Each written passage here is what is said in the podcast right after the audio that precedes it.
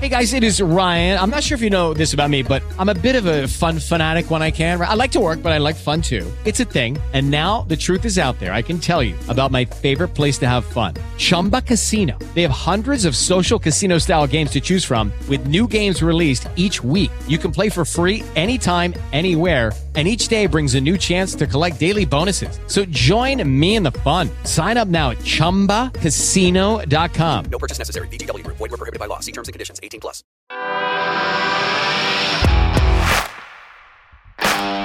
Bienvenido a Esto también es política, el podcast que habla tu mismo idioma, con Mario Girón y Miguel Rodríguez.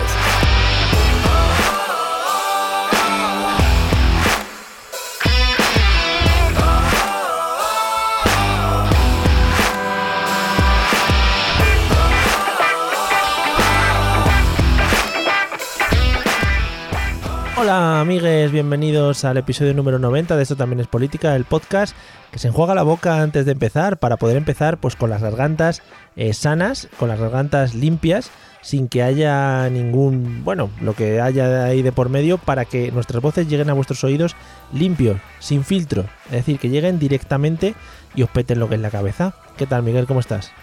Dientes, dientes limpios, dientes, dientes sanos. Aquí recordando los clásicos. Joder, ¿eh? Qué bien, no me esperaba esa. Joder, es que me gusta sorprenderte, Mario. Vale, bueno, pues luego si quieres cantamos cantamos otra, de gris. Sí, Mm. la que tú quieras. Vale. One, si quieres. Hombre, por favor. Y si ya tiramos por un Churifluria Babuluri, aunque no sea de esa película, pero me gustaría sí. mucho. Lo mejor que hay. O haga chills and on the power. Hombre, yo en mi pueblo es Agachú Aguatuplayer, que también puede ser.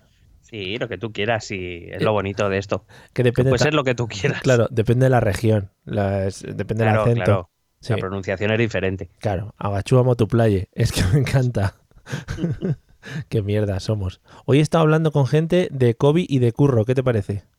Hostia, esos grandes olvidados, ¿eh? Sí, sí, sí.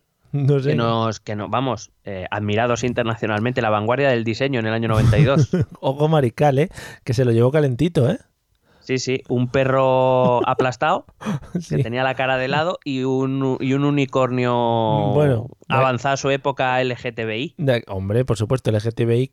Bueno, mezcla- mezclado con pirulo tropical, también te digo. Efectivamente, efectivamente. Como si tuviera un pirulo tropical y que también fue una cosa que lo petó mucho, ¿eh? Hombre, eh, ladazo.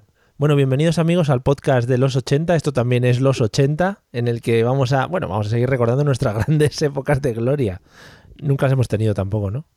No, tampoco acaba rápido este programa. ¿eh? Vale, genial.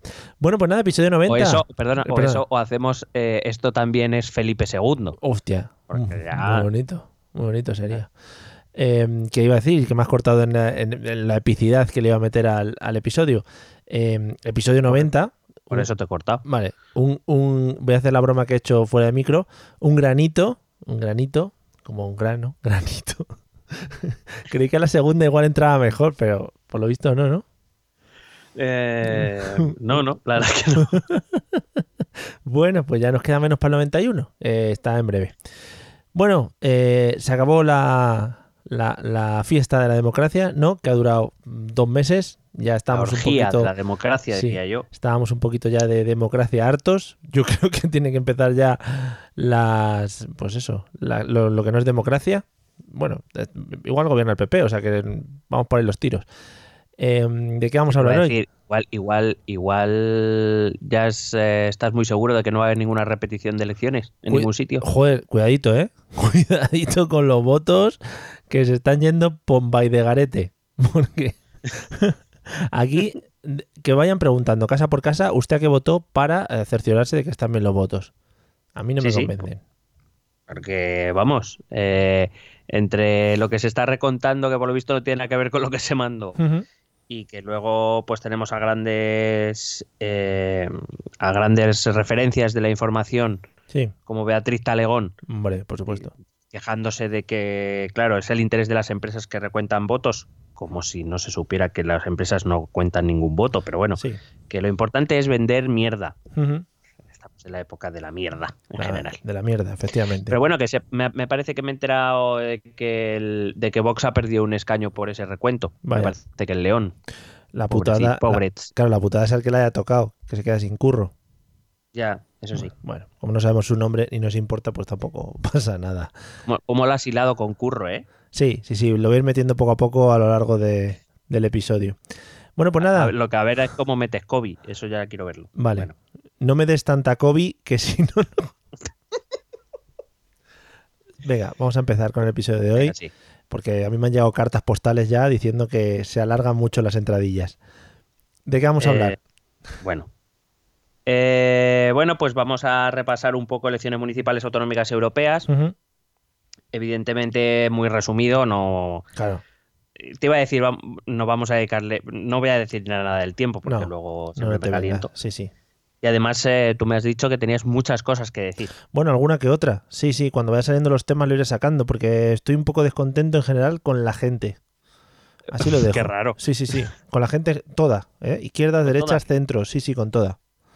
Voy a sacar un o sea, nuevo... al- al- ¿En algún momento en concreto o.? Pues con lo de los resultados de las elecciones. Sí, sí. ¿Pero Bueno, con cuáles? ¿Con todas? con, con las madrileñas, sobre todo, que son las que más Ah. de cerca me tocan. Pero no porque no haya salido Carmena, ¿eh? No voy por, no voy por los tiros. Yo acepto los resultados.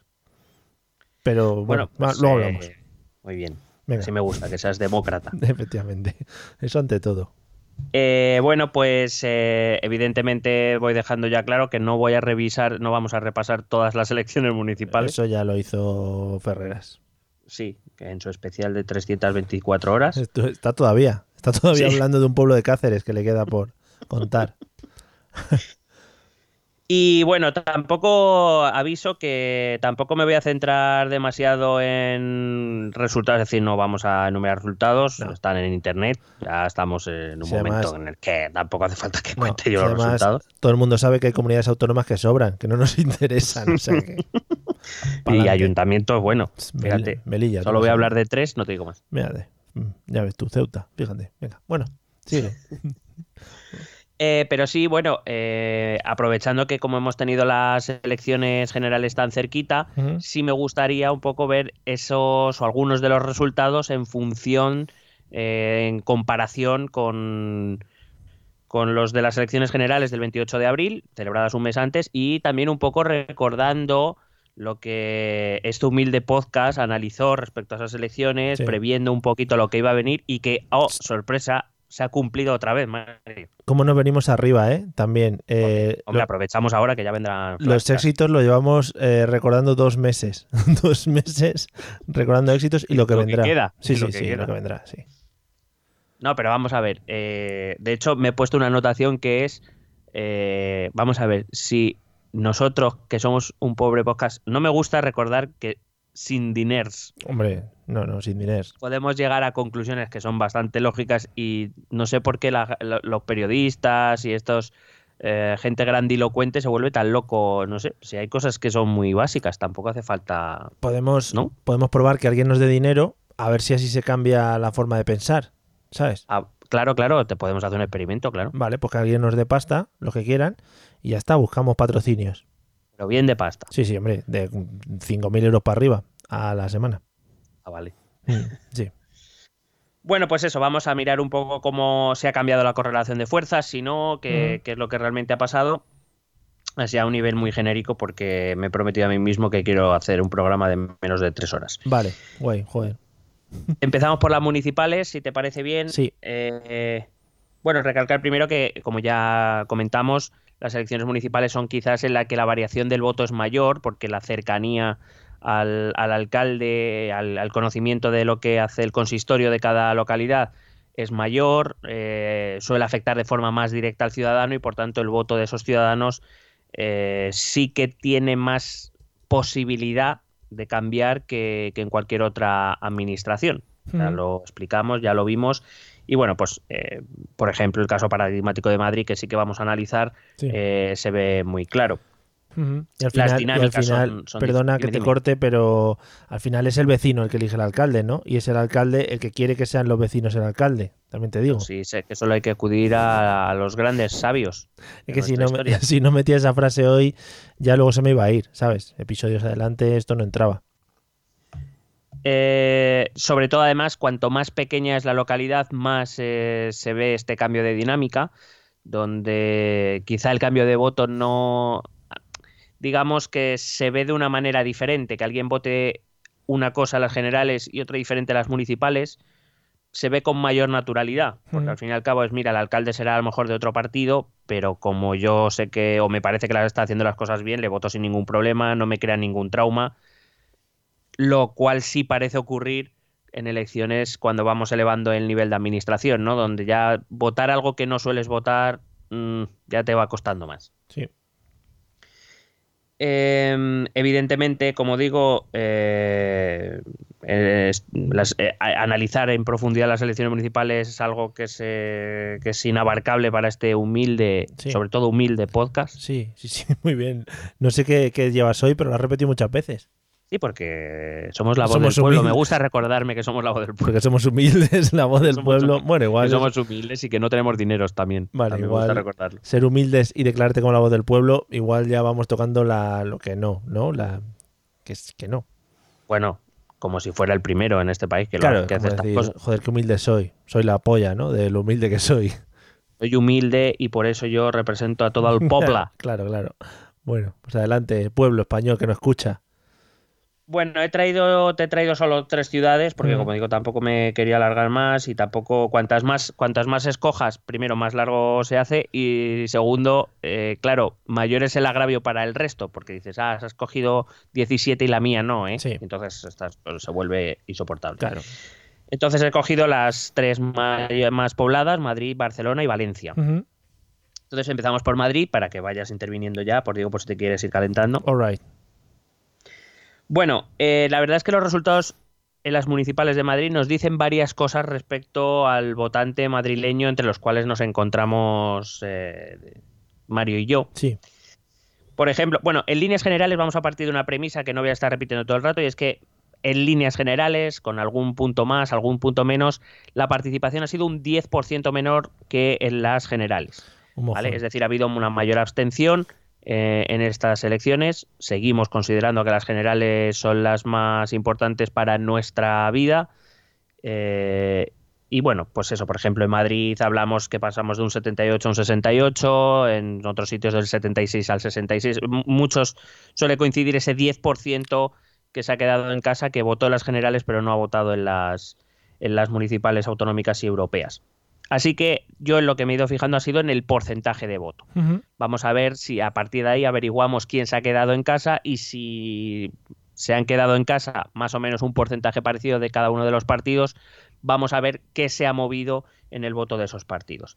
Aquí en Madrid hay que recordar que las eh, eh, Madrid Ciudad, las generales, eh, el partido más votado fue el Partido Socialista, Sí. que al que le votaron un 27% de los madrileños. Eh, y sin embargo, las municipales, el partido más votado ha sido Más Madrid, el partido de Manuela Carmena, que ha recibido un 30,94% de los votos. Cosas a tener en cuenta. Eh, bueno, eh, si miramos por bloques, que sabes que es una cosa que, que al fin y al cabo es una cosa que me gusta hacer porque nos movemos en el bloque de la izquierda y el bloque de la derecha. Sí. Mientras en las, en las generales el bloque de la izquierda recibió un 43,55, en las municipales recibió un 44,66, apenas hay movimiento de voto, en la derecha del 53,58 al 51%. Eh, una variación de hasta el 2% puede ser bastante normal, es decir, más teniendo en cuenta que la participación ha bajado un poco, no me parece nada preocupante. Es decir, en Madrid los bloques se han mantenido, lo único que el votante, mucho votante socialista, decidió votar a Manuela Carmena en la ciudad. Eh, estamos hablando de que el PSOE E pasó del 27 en las generales, 27%, a menos del 14%, mientras que la re- el equivalente, que sería Unidos Podemos eh, y Más Madrid, pasó del 16,51 de Podemos al 30,94 de Manuela Carmena. Es decir, lo que ha perdido uno lo ha ganado el otro. De hecho, ha perdido incluso un poco más el PSOE, E, que la verdad eh, todo se ha dicho y creo que se está recalcando poco porque es verdad que los resultados en general han sido muy buenos para el Partido Socialista, pero se está recalcando poco que el fracaso del pa- Partido Socialista en la ciudad de Madrid es una elección personal del señor Pedro Sánchez que eligió a Pepo Hernández como Sí. candidato eh, para la alcaldía. Se le ha ido un poco a la mierda. Que supongo que eh, todo esto de los bloques se repetirá la frase igualmente que hablamos el día de las elecciones generales, que los votos no se fugan de un bloque a otro tan fácilmente, ¿no? Es decir, lo que estás comentando un poco, al final se han dividido eh, los que ya había entre los diferentes bloques que se han creado en la izquierda, en este caso. Sí, exactamente. Es decir, eh, puede ser comprensible, como digo, un voto que se vaya de Unidos Podemos a PSOE o viceversa, o que se vaya del PP a Vox o de Vox al PP o a Ciudadanos, pero es muy difícil ver un intercambio de voto entre esos dos bloques. Siguen siendo dos bloques monolíticos, prácticamente monolíticos, lo cual por eso digo que me, me extraña cuando ves esos análisis tan sesudos y concienzudos en las televisiones y en los periódicos, como si estuvieran descubriendo Roma, y aparte que, que en muchos casos hierran, porque eh, no, no, no entienden o no quieren entender esa política de bloques. eh, lo cual, como digo, es bastante sencillo en la mayoría de casos. En alguno vamos a ver que sí que puede saltarse esa norma, esa norma, pero tampoco en exceso. O sea, no es que de repente ahora un 10% pase de la derecha a la izquierda o viceversa. Eso no va a ocurrir. Ya. Bueno, cosas a tener en cuenta en la ciudad de Madrid. Es verdad que, eh, bueno, tú como ciudadano madrileño Sí. bien lo sabes. Bueno, yo creo que toda España, porque parece que las elecciones a la, a la alcaldía de Madrid se convirtieron en, en la noticia en todos los puntos de España, porque a todo el mundo le pareció curioso que otorgaban otorgaron como muy rápido la alcaldía ya al Partido Popular, porque es verdad que la suma Partido Popular, Ciudadanos y Vox eh, suman, si se juntaran, si Sí. se coaligaran, sumarían para tener una mayoría en el ayuntamiento. Pero es que la gente habla muy rápido en general. Ya. Bueno. Entonces vamos a ver, vamos a ver un poquito. Yo, una, perdón, una sensación eh, que tuve con estas, con estas elecciones, quizá es que, mm, como para mí pasaron muy desapercibidas en relación a las generales, no sé si es que estuve más desenganchado o es que ha habido menos, eh, menos hinchazón de elecciones en televisiones y tal, pero llegó el día de las elecciones y la verdad es que tenía menos información o ya te digo, había prestado menos atención o no se habían hecho tanta referencia a ellas. No sé si es la, la imagen de todo el mundo o solo sido yo que está un poco a mi bola. Puede ser, ¿eh? Eh, no, no, no, no es una sensación solo tuya, desde luego. Tienen que ver muchos factores, o algunos factores. El primero, que es que venimos de dos meses de campañas electorales continuas, eh, que eso ca- acaba cansando. Claro. O sea, hace uno que uno se desconecte, llegan las generales, llegas con muchas ganas, y ya cuando se acaban las generales dices, joder, ahora otra, otras, otras campañas. También la- lo hemos podido ver en las campañas. Las campañas han sido mucho menos seguidas, mucho menos, eh, también en televisión se veían menos o, eh, o han sido claro es mucho más fácil en unas elecciones generales donde todos estamos con todo el territorio estamos concentrados en las mismas elecciones pero Claro. claro, aquí cada uno mira su comunidad mira su ayuntamiento si es que le interesa a la inmensa mayoría de ayuntamientos no se le hace ni puto caso quiero decir se habla de Madrid Valencia Sevilla Bilbao Barcelona sí, pero eh, de Villanueva del Pardillo no se habla sí, sí, ya. eh, entonces, eh, es- es- sí que hace que mucha gente se, se desconecte. Los programas, evidentemente, también, eh, por la misma razón que, que he dicho al principio, eh, me refiero, un programa de televisión no puede analizar las municipales más allá de las capitales de provincia porque se vuelve loco. Claro.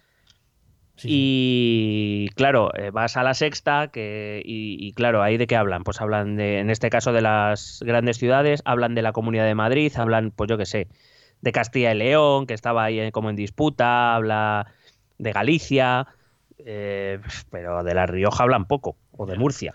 Ya.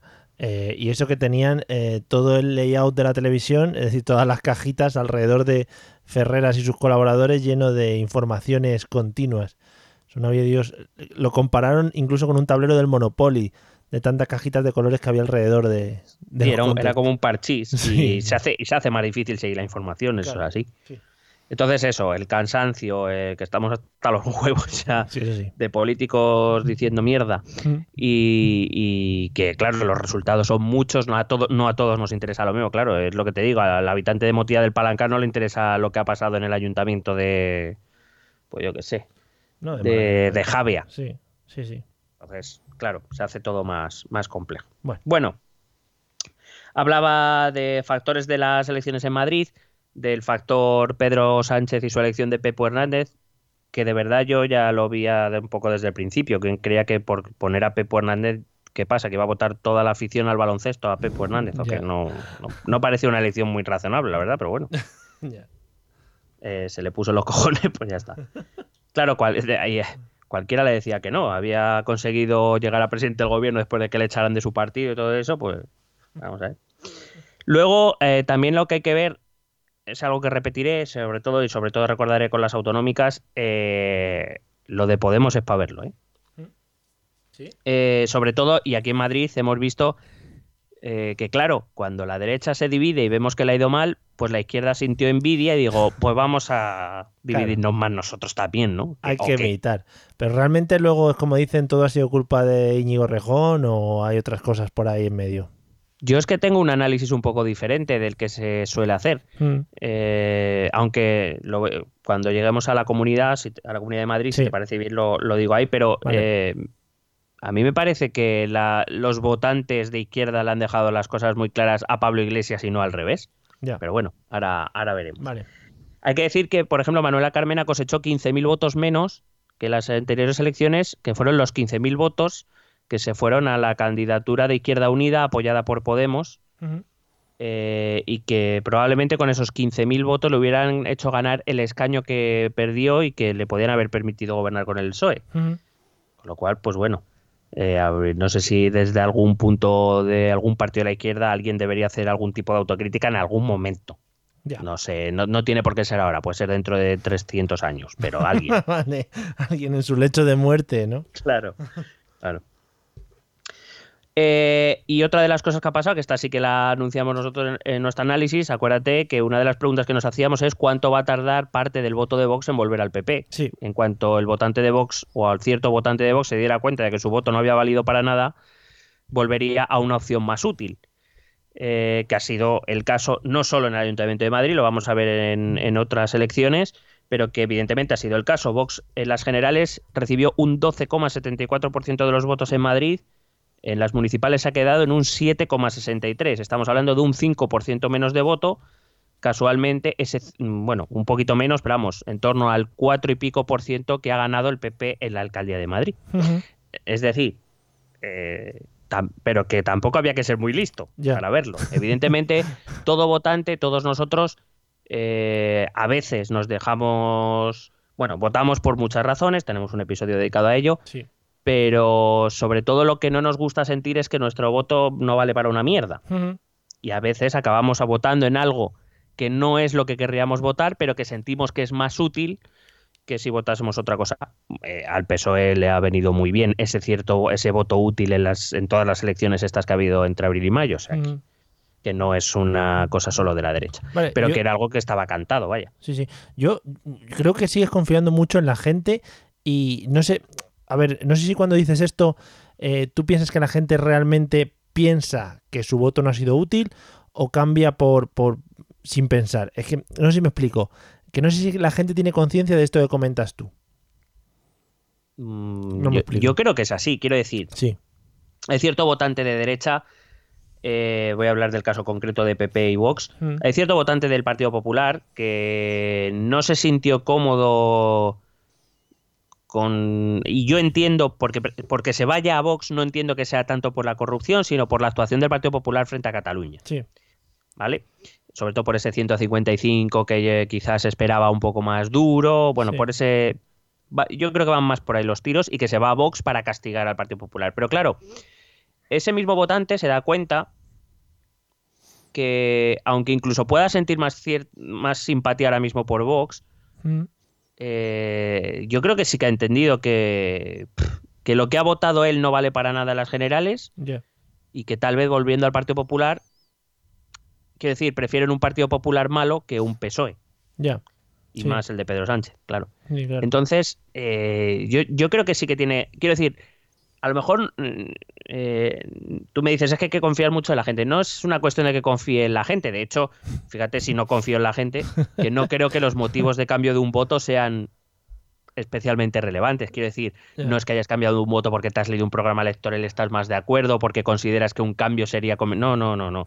Simplemente porque se tiene esa sensación de que mi voto ha sido una puta mierda. Ya. Ya, ya. ¿vale?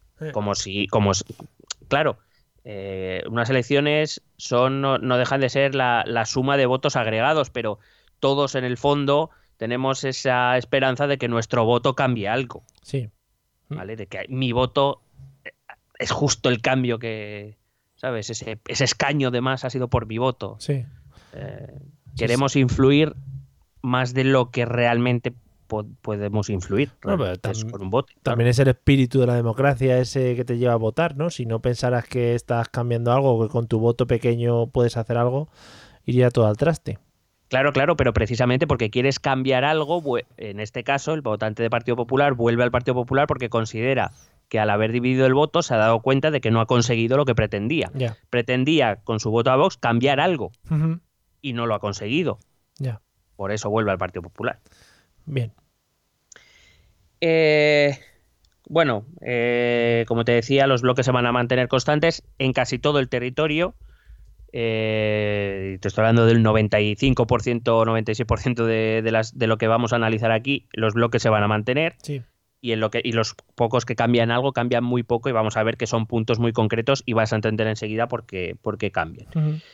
Aquí en Madrid el papelón lo- en, la, en la- en la alcaldía lo tiene Ciudadanos.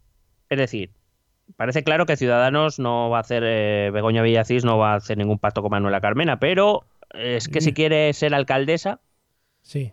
eh, va a tener que negociar con el Partido Popular seguro, lo cual no es un problema para ellos, Ujú. pero hay amigo, alguien más se va a tener que sentar a la mesa. Claro.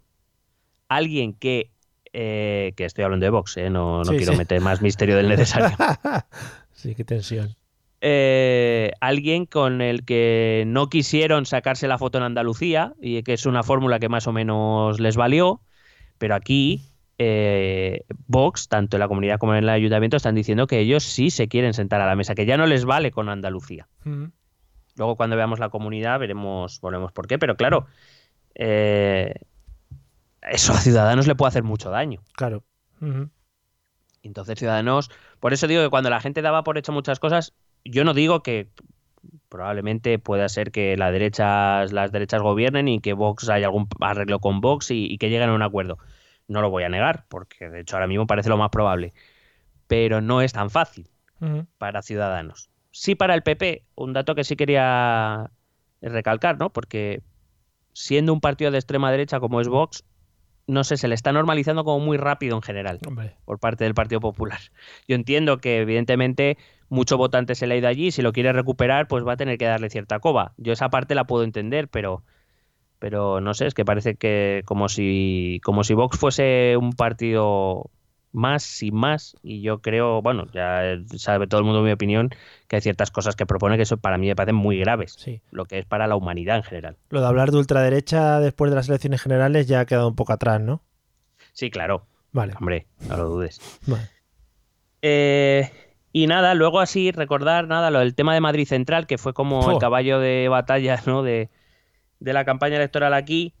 Fíjate eh, que Vale. lo, lo iban a quitar todos y bueno, ya no, hombre, hay que modificar algunas cosas. Quitarlo todo tampoco. eh, eh, a ver, que se me entendió mal, que no quería quitarlo todo, solo eso decía Martínez Almeida. Que nada más, por cierto, acabar la- el recuento, dijo la primera medida será revertir Madrid Central. Sí, se fue en su Bueno, moto ya- corriendo. Sí, pues tres días después ya dijo, bueno, a ver, Claro. a ver, hay que, hay que reformar cosas, hay A que ver- cambiar cosas, a ver qué hombre, hacemos. quitarlo a lo mejor del todo no. a ver qué hacemos con las cámaras, estas que hemos comprado, todas que han puesto la ciudad llena de cámaras. Bueno, eh, ¿algo más que decir de Madrid? Eh, sí, creo que se ha exagerado demasiado por parte de los votantes de la izquierda eh, el hecho de que Manuela Carmena deje de ser alcaldesa. Es decir, eh, creo que ha habido demasiado drama para lo que realmente es. Eh, Cada uno puede tener su opinión, pero yo he estado revisando redes sociales y bueno, lo primero que lees cuando ves las redes sociales parece que se ha muerto esta mujer, Mm, que realmente no, que únicamente lo que ha perdido es la alcaldía y todavía está un poco ahí en el aire, pero, pero que creo que se ha exagerado demasiado. Eso, primero todavía está en el aire, pero aparte de eso, eh, sí, eh, el otro día leí un artículo que decía eh, qué partidos políticos eh, interactúan más en, en las redes sociales. ¿vale? Decía que eh, en torno a la mitad de, la, de este tipo de discusiones y mensajes más políticos, digamos, de, de- activistas, podemos decir, dentro de las redes sociales, son de Podemos, Sí. eh, seguidos de Vox y de los partidos independentistas, que evidentemente, si lo piensas, tiene cierta lógica. Son los partidos ahora mismo en los extremos de casi de cualquier eje que quieras comprobar, son los que más movilizados están. Y por tanto son los que más hacen sentir en las redes sociales. Yo creo que en el fondo no es tanto. Quiero decir, yo salgo a la calle y no veo gente protestando porque Manuela Carmen haya perdido las elecciones, ni veo a gente haciendo huelga de hambre, ni nada. Sí, no. Eh, pero por otro lado, es verdad que esa minoría ruidosa se vuelve como muy loca. Eh, pues, pues miren, pues haber convencido a 10.000 personas más y haberlas llevado a votar. Claro. Eh, para eso están las elecciones, oiga. Pues sí. Eh, en cualquier caso, hay que recordar que las, la- el sistema electoral municipal dice que eh, si llegado el día de constitución del Pleno no se consigue ninguna mayoría, es la lista más votada la que automáticamente se convierte en alcalde. O sea Pues que fíjate. lo mismo mm, Manuela Carmena se convierte en alcaldesa sin hacer nada. Maravilloso. Pero bueno, que evidentemente esto es una cuestión de nos gusta la democracia cuando ganamos y nos, nos la odiamos cuando perdemos. Sí, lo de O- siempre. También, pues eso, esto aunado a que el otro bando venía metiendo miedo, que tampoco es una cosa que entienda.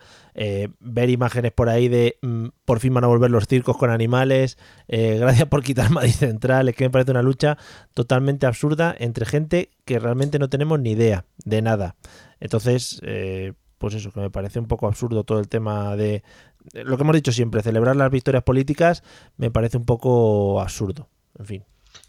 Eh, claro, es que la, la fría lógica debería Mm. decir que si llega un alcalde y hace cosas buenas, Sí. debería, eso es bueno para los ciudadanos de esa ciudad. Me da igual el nivel de gobierno, pero digo porque estamos hablando de municipales.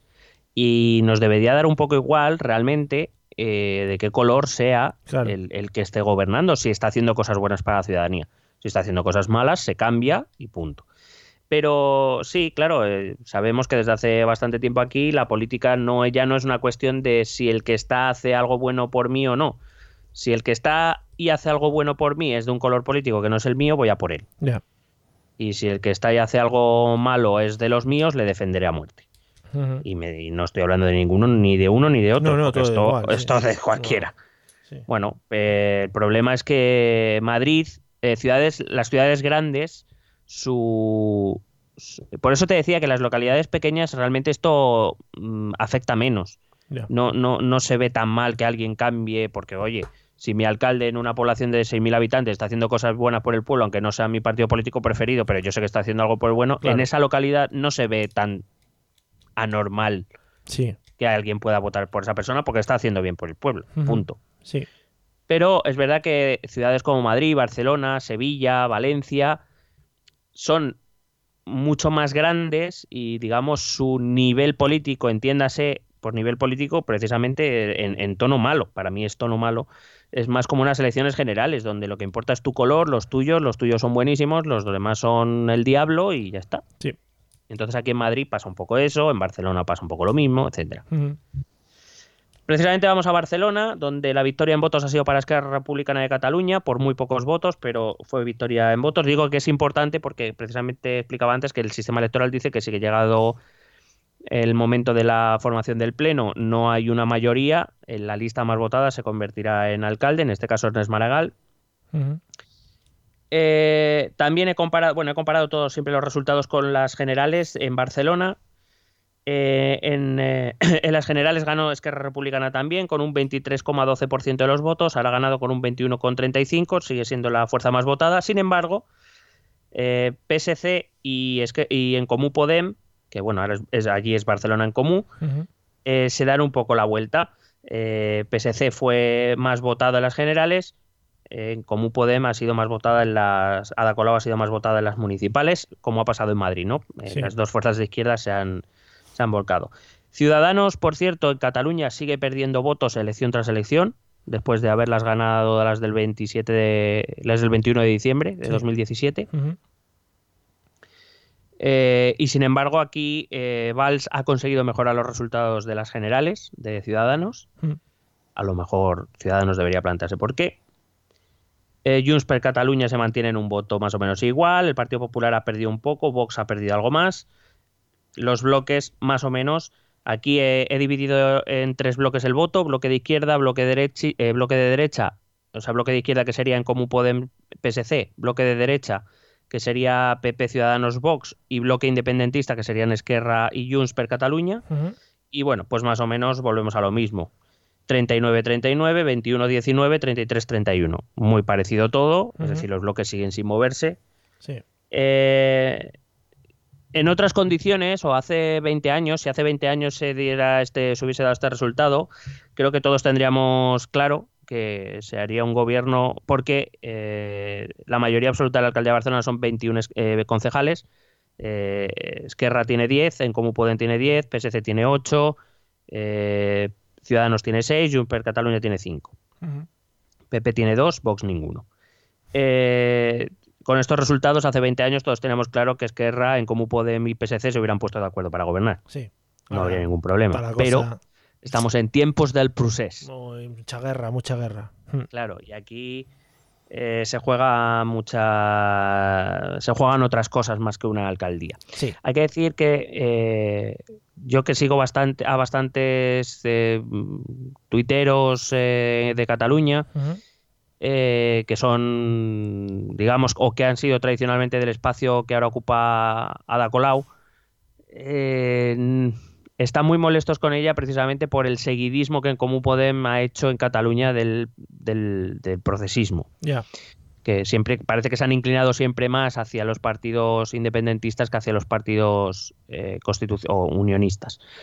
Eh, y tienen el miedo de que Ada Colau le haga el juego a, a Ernest Maragall, porque Ernest Maragall lo que quiere es un gobierno con Colau y con Junts per Catalunya. Joder, qué bonito. Claro. Eh, pero ¿qué coste de imagen tendría eso para Ada Colau y, eh, y por ende para Pablo Iglesias? O sea, para, para Podemos. Sí. Hay que, que recordar que su candidato en, la- en las generales fue un reconocido soberanista como Jaume Asens, pero bueno, ese es otro tema. Sí. Digo que ese pacto sería natural, Esquerra, eh, Barcelona en Comú y PSC, pero eh, sabemos que no va a ocurrir. Y además ha habido un movimiento donde se nota, yo no digo que le vaya a salir bien, ni hay mucha gente que le odia, lo que tú quieras, pero ahí es donde se nota que un político se ha bregado en, en- en sitios importantes, que ha sido el movimiento de, iba a decir de Arturo Valls, ¿no? Ojalá. Ojalá. ¿Cómo se llama Valls el, el político? Manuel, No, Manuel. Manuel Valls, que ha sido salir en público y decir yo ofrezco mis votos para investir a Colau sin nada a cambio, o sea, a cambio de nada. Sí. ¿Y qué hace Colau? ¿Qué- ¿Qué ha hecho? Porque ¿Lo- a Colau, a Colau- no, no, pregunto, pregunto. Ah, Quiero no decir, a Colau le da, le da la sarna que le vote Valls, gobernar con Valls. Porque bueno, claro, eh, Valls es muy inteligente. Valls eh, le puede dar los votos de investidura a cambio de nada, pero para poder llevar a para poder gobernar va a necesitar apoyos a Ya. Colau, Claro. inevitablemente. Es decir, los bloques van a seguir ahí aunque Colau sea alcaldesa. Y la- se ha puesto en una posición, además el movimiento de Valls ha puesto, desde mi punto de vista, ha puesto una situación complicada para Colau y una situación complicada para Albert Rivera. Mm. Porque claro, está diciendo que él prefiere, eh, o sea, que Valls prefiere gobernar con Colau que con Vox, por ejemplo. Con el- eh, por- todos sabemos que Valls ha hecho manifestaciones en muchas ocasiones en contra de coligarse con la extrema derecha. Sí. Eh, es una situación jodida Ya. para, para Albert Rivera también. Claro, al Eh, final, al final está yendo un poco en contra de lo de, de algo en lo que el partido se puede posicionar por otros lados, ¿no? Es decir, si en Madrid se posicionan con Vox o lo que sea, y en Barcelona están diciéndole que no quieren tal, sí que es un poco movidón. Claro, pero es que eh, por eso digo que es poner o recordarle a Rivera que está en una posición jodida. Manuel Valls, que recuerdo, fue primer ministro socialista francés. Pero bueno, que todos más o menos podemos identificar más con el espacio liberal ahora mismo que con el socialismo. Eh, Manuel Valls está mucho más en la línea de Macron y de los liberales europeos que, que no, que, que no quieren ni ver a la extrema derecha. Es decir, si tú, por ejemplo, vas al grupo liberal del Parlamento Europeo, que está liderado por un belga, Sí. eh, por Guy Verhofstadt, eh, es que no quieren ni ver a la extrema derecha. O sea, luchan contra la extrema derecha. Casi todos los liberales europeos, por decir todos los liberales europeos, luchan contra la extrema derecha. Y ahora el Partido Liberal en España quiere pactar o tiene la posibilidad de pactar con la extrema derecha en España. Ya, claro, no es una imagen como la que se da aquí de, sí, uy, qué malos son la extrema derecha, pero hombre, si me dan votitos para gobernar, pues no pasaría nada, ¿no? No son tan malos. Allí van a saco contra ellos, claro. Claro. Entonces, eh, es un problema para Rivera tener, hay que decirlo, es un problema para Rivera tener a Valls tan cerca de su esfera de influencia. Porque Valls ha sido primer ministro de Francia y tiene una cierta ascendencia en Europa que Rivera no tiene ahora mismo. Hombre, ya ves. Sí, sí. Ya. Eh, pues eso, eh, veremos qué es lo que pasa en Barcelona, que yo creo que es una de las cosas más inciertas. Ernest Ujú. Maragall tiene una posición muy cómoda, se puede sentar tranquilamente a esperar que llegue el día de la investidura y si nadie le dice nada, pues acabará siendo él. Y lo que veremos, bueno, Ernest Maragall que ha presentado, que por cierto, cuando se supieron los resultados de las elecciones, dejó claro cuál iba a ser su programa electoral para ser alcalde, que era eh, convertir a Barcelona en la ciudad, en la capital de la Cataluña independiente, eh, pues eso, eh, liberar a los presos políticos, Sí. defender el 1 etcétera, etcétera. Claro. Bueno, todo eso, claro, todo eso que, que primero puede hacer un ayuntamiento, como todo el mundo sabe, Sí. liberar presos y todas Hombre. estas cosas. Igual tiene helicópteros para entrar en la cárcel. Y eh, aparte de eso, pues eso, ¿no? Eh, intentar resolver los problemas de sus ciudadanos, que es para lo que está un alcalde. Pero Eso bueno, no. No. Eh, ya sabemos que aquí hace tiempo que no se, no se gobierna. Esto va solo. general. Esto va solo ya. Claro. Entonces, eh, yo creo que ahora mismo Barcelona se ve abocado a una situación de parálisis de gobierno gorda, la verdad. Bueno, a ver lo que dura. Y por último, quería hablar de Valencia, Amun. que hay un cambio bastante interesante. Va a seguir gobernando el señor Ribó de compromiso, pero Sí. eh, hay un cambio interesante, que es que eh, eh, Podemos, en Valencia, que era necesario para gobernar la ciudad eh, de la- eh, las anteriores elecciones, ahora ha perdido todos sus concejales. O sea, no tiene ni uno. Ha Mm. pasado de 66.000 votos a 16.000. Muy bien. Bonito. Y claro, que ahora pues la ciudad va a ser gobernada solo entre Compromís y el, y el Partido Socialista, con lo cual, pues mira, menos gente a ponerse de acuerdo, pues más fácil será. Sí. Pero bueno, otra, una vez más, pues no sé, que a lo mejor Podemos debería replantearse alguna cosilla. Así lo dejo de consejo de buen rollo, ¿sabes? Que lo vayan hablando, sí, sí.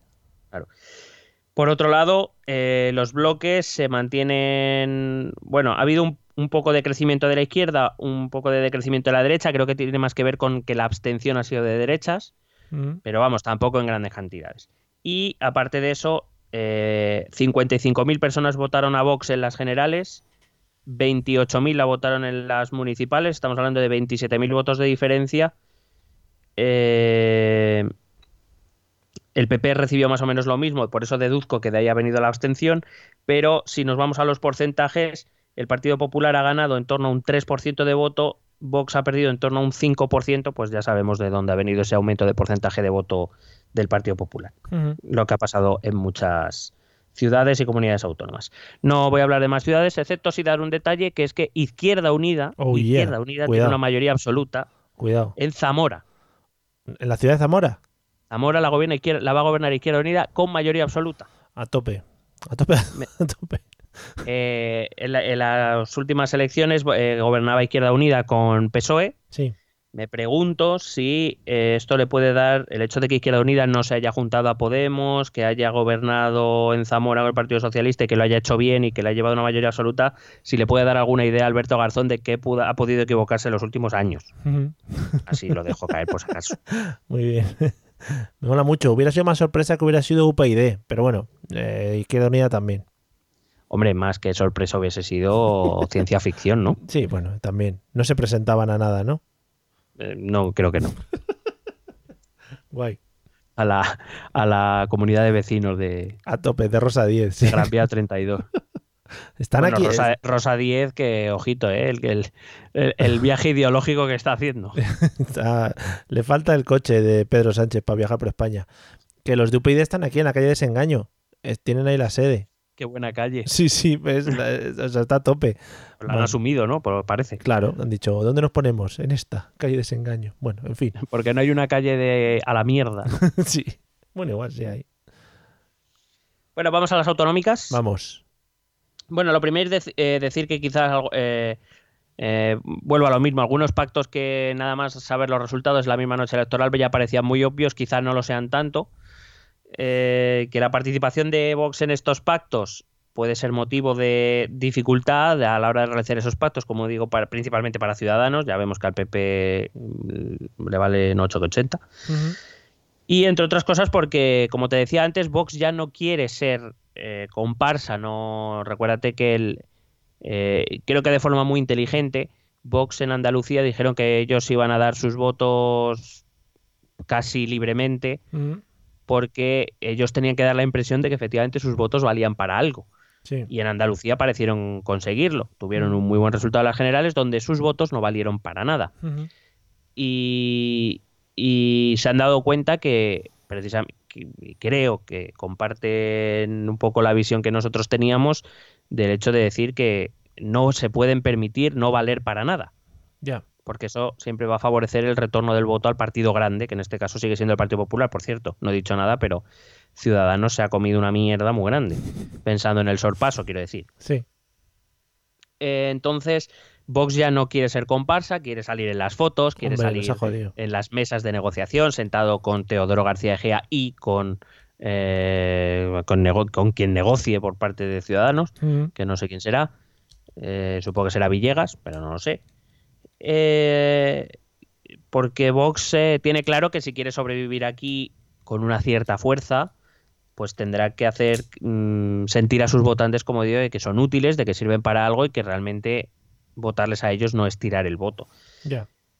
Eh, he de felicitar al Departamento de Marketing y Comunicación del Partido Popular, Madre mía. Vaya, surprise. hecho- a, a mí me, me parece que ha hecho un trabajo de marketing excepcionalmente bueno, porque vamos, ha presentado los resultados como un triunfazo, cuando si tú los miras fríamente son una puta mierda.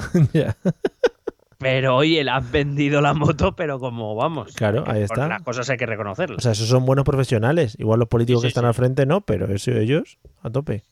Creo que, fíjate, ¿te acuerdas cuando hablábamos de los resultados de Vox de las generales? Decíamos, Sí. joder, es que en realidad si tú lo miras fríamente el dato, es un dato buenísimo, a entrar al Parlamento con 24. Sí.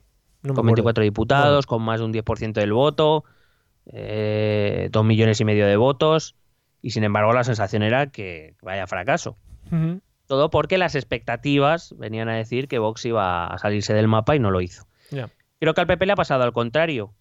Eh, el Partido Popular parecía que se iba a hundir en la miseria, que Ciudadanos le iba a sorpasar, que Vox le iba a seguir robando voto y no ha sido así, es Mm. verdad, las cosas eh, como son.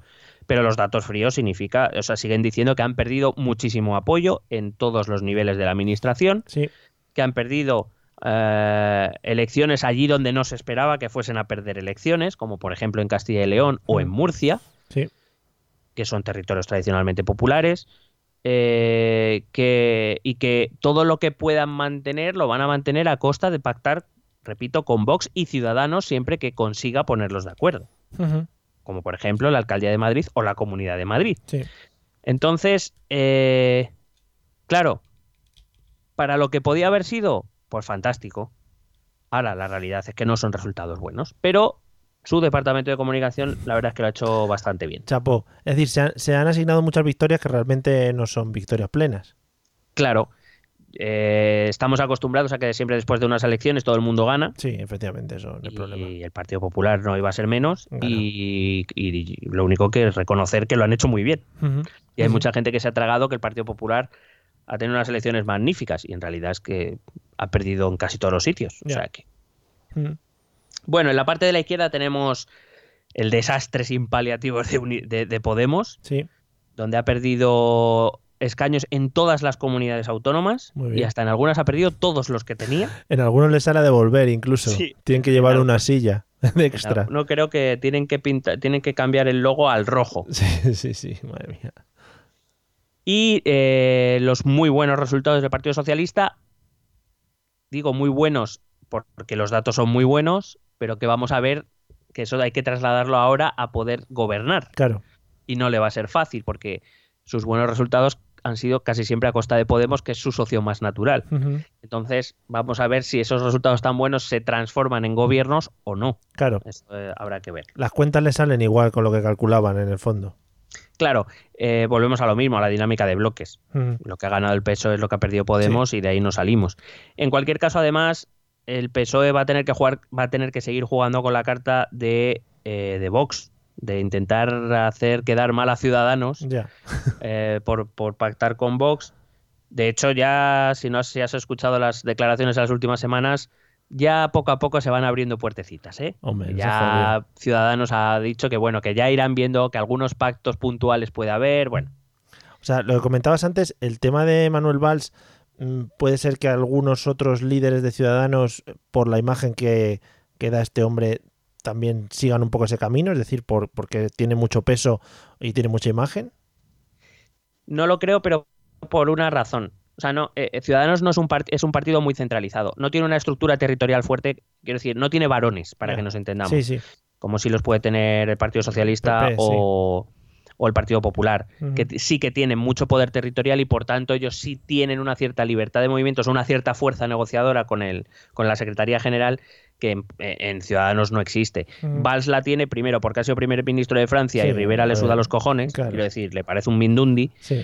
Eh, segundo, eh, porque él es verdad que él vino a presentar una candidatura independiente que Ciudadanos decidió apoyar, es decir, no es que él sea afiliado a Ciudadanos y, digamos, él tiene una. Y, y sobre todo eso, que, que él dice lo que le viene en gana, porque a ver a, quién, a un ex primer ministro francés que le dice lo que tiene que decir o lo que tiene que hacer. Sí, sí. Eh, pero claro, esto en, en el resto de territorios no lo veo fácil precisamente por eso. No hay varones de Ciudadanos como no los hay de Podemos. No tienen estructura territorial propia eh, y eso hace que todas las decisiones sean muy centralizadas. De hecho, eh, todas las negociaciones, tanto a nivel local como, como autonómico, eh, de hecho estoy casi convencido que las autonomías más importantes las va a llevar. Ese eh, Ciudadanos ha creado como un comité negociador central que está dirigido por Villegas y que todas las decisiones van a pasar por ahí. O sea Ya. que no. Ya, ya, que no hay Dentro, posibilidad. dentro de sí. una de las cosas que yo considero malas de los partidos nuevos es precisamente esa, la centralización excesiva en la toma de decisiones. Sí. Sí, bueno, al final lo vuelve predecibles, ¿no? Bueno, claro, y también, porque claro, eh, también es, es, es complicado. eh, Yo entiendo que la centralización tiene una ventaja que es intentar coordinar los intereses de los diferentes territorios, pero es, eso también se te vuelve en contra. Porque quiero decir, a un varón territorial, por ejemplo, un García Paje en el Partido Socialista o un Núñez Feijó en el Partido Popular, tiene una capacidad de maniobra que le puede hacer llegar a acuerdos de una manera mm, o, más posibilidades de llegar a acuerdos con fuerzas de su propia comunidad autónoma, porque, hombre, se tiene la deferencia de contar con, las, con la Ejecutiva Central, pero tienen esa, ese margen de palabra y de maniobra que en Ciudadanos no van a tener. Quiero decir, alguien de Castilla y León le va a parecer un pacto bueno con el Partido Socialista, pero que si el Comité Central Negociador de Ciudadanos dice que no, va a ser que no. Ya. Sí, sí. Entonces, va a hacerlo todo más complicado. Bueno. Eh, hay que decir que antes de que nadie se lo pregunte, las negociaciones en todas las comunidades autónomas van a ser bastante complicadas en líneas generales, porque se van a mezclar con las negociaciones de las generales. Ya Ujú. decíamos que ya no iba a haber negociaciones de las generales hasta después de las autonómicas. Fíjate eh, cómo lo veíamos también, ¿no? Pedro Sánchez ha esperado para poder decirle ahora a Pablo Iglesias, vamos a ver, ¿tú vicepresidente de qué? Ver, Con Pa- esta mierda de resultados que tienes. Pablete, ven aquí, que te voy a decir una cosa. Claro. Y, y que ahora, a lo mejor, los acuerdos PSOE E Ciudadanos son más factibles. Sí, puede ser. Mm. Claro. Aquí a- a- se abren nuevas posibilidades que antes de las elecciones no había y por eso nadie iba a mover pieza. Y ahora veremos lo que pasa, porque digo, en algunas comunidades autónomas las negociaciones se pueden mezclar con las de las propia, la del propio gobierno del Estado. Claro, Entonces, lo que decías el otro día, yo te doy, tú me das, nosotros nos damos. Claro, de hecho, por ejemplo, ahora cuando hablemos de Madrid, vamos a ver cómo el Partido Popular está dispuesto a cederle la alcaldía a Ciudadanos a cambio de que le dé la de retener la comunidad, porque ya no ve tan claro que vaya a gobernar las dos cosas como parece que iba a ocurrir, como parecía que iba a ocurrir el- en la noche del 26A. Ah, yo recuerdo esa imagen de Martínez Almeida celebrando como un demonio el haber conseguido un diputado más que le permitía, un concejal más que le permitía gobernar supuestamente, pero claro, ahora ya no se ve tan claro ese acuerdo con Ciudadanos y Vox para que gobierne, con lo cual ahora estará triste el Madre pobre. mía. Le veo cara de traer otra vez las Olimpiadas a Madrid, ¿eh? Cuidado. Bueno, rápidamente vamos a Aragón. Eh, en Aragón eh, ha ganado el Partido Socialista. Fíjate que en Aragón en las generales Ciudadanos fue más votado que el Partido Popular, en las autonómicas se han cambiado las tornas, vuelve a ser más votado el Partido Popular que Ciudadanos. Eh, Vox ha perdido voto otra vez Sí. y eh, Unidos Podemos pierde también bastante voto. Eh, aquí hay que decir que el gobierno está muy jodido Sí. Porque cualquier combinación precisa de muchos partidos, tanto por la derecha como por la izquierda, porque no solo han entrado los partidos más conocidos, también ha entrado la Junta Aragonesista, ha entrado el Partido, Ara- el partido Aragonés, eh, que tienen tres diputados cada uno, me parece, con lo cual ah, se van a necesitar para casi cualquier combinación mínimo tres, cuatro partidos, lo cual siempre hace la combi- las, las, eh, las combinaciones muy complejas. Sí. Veremos cómo se resuelve. Yo aquí no me atrevo a mojarme porque la verdad tampoco conozco mucho la política aragonesa y no me voy a meter en camisa de once varas. Muy bien. En Asturias. En Asturias ha ganado el Partido Socialista también, además doblando en voto al Partido Popular. Eh, hay que decir que eh, las generales, el Partido Popular eh, se presentó junto a Foro Asturias, conjuntamente sacaron casi el 18%, ahora por separado han conseguido el 23%, ese 5% de diferencia es el 5% que ha perdido Vox en Asturias eso vemos que es una constante. Y eh, hay que decir que eh, eh, Unidas Podemos, que, o sea, Podemos, lo normal, cuando tú miras los resultados, es que siempre baje el porcentaje de votos. Aquí es verdad que ha, por- ha- ha bajado el porcentaje de votos, pero fíjate qué curioso, lo digo por si Alberto Garzón nos sigue escuchando. Podemos se presentó con Izquierda Unida, se presentaron Unidas Podemos en Asturias, sacaron el 17,15% de votos. Lo, lo normal hubiera sido que si se hubiesen seguido presentando en esa misma coalición en Asturias hubiera bajado su porcentaje de votos. Sin embargo, se han presentado por separado y han mantenido ese 17% de voto. Vaya. Alberto Garzón, por si nos estás escuchando, alguna idea que se te pueda ocurrir, piénsalo.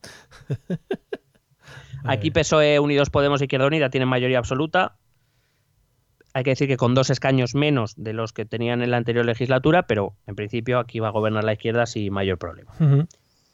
En Baleares, en Baleares también ha ganado el Partido Socialista. Eh, fíjate que el Partido Popular en las generales fue la cuarta fuerza más votada, Sí. con un 16,84. Aquí ha subido a la segunda. También fue superado por Ciudadanos en las generales, también se la ha envainado Ciudadanos en las, munic- en las autonómicas. El Partido Popular ha subido un 6% de voto, que eh, aquí se ha nutrido más de Ciudadanos que de. Bueno, sí, a mitad, a mitad de uno y mitad de otro. Sí. Es decir, volvemos al voto útil. Fíjate cómo cambian aquí las cosas. El Partido Socialista ha mantenido más o menos el porcentaje de voto. De hecho, ha tenido un poquito más, pero vamos, un punto más.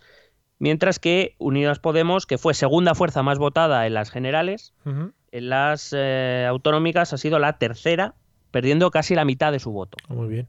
Esa mitad de su voto ha ido a, una, a un partido balear que se llama MES, y que eh, ha subido bastante, que de hecho parece que el gobierno será formado por Partido Socialista, eh, Podemos y MES, Sí. que podrán juntar mayoría para eh, retener el gobierno, siempre y cuando se junten, bueno, porque hay MES Mallorca y MES eh, Menorca. Sí. Entonces, entiendo que se pondrán de acuerdo los cuatro partidos para poder gobernar. Así que seguimos. El- aquí el Partido Socialista consigue retener la comunidad. En Canarias. En Canarias partido, ha ganado también el Partido Socialista. La segunda fuerza más votada ha sido Coalición Canaria. Toma. Coalición Canaria en las generales obtuvo casi un 13%, en las autonómicas casi un 22%. Estamos hablando de un 9% más de voto en las autonómicas. ¿De dónde habrá salido? ¿Del PP? No, porque el PP mantiene su porcentaje de voto, ese 9% pues viene de un 4% que ha perdido Vox y sobre todo de un 7% que ha perdido Ciudadanos. Otra que se envaina Ciudadanos. También aquí lo que pierde Unidos Podemos no lo gana el PSOE, sino que lo gana otro partido canario que es Nueva Canarias, que recibió un 3% del voto en las generales y que ha subido a un 9% de voto en las autonómicas. Joder. Eh, es decir, aquí vemos una tendencia, sobre todo en la izquierda, que es eh, el voto que pierde Podemos en las autonómicas, allí donde hay un partido regionalista o Sí. nacionalista, se va hacia esa fuerza, eh, entiendo de izquierdas, se va hacia esa fuerza, si no, se va hacia el Partido Socialista. Pero Unidos Podemos siempre pierde, Sí. Muy esa bien. es la tónica. Vale.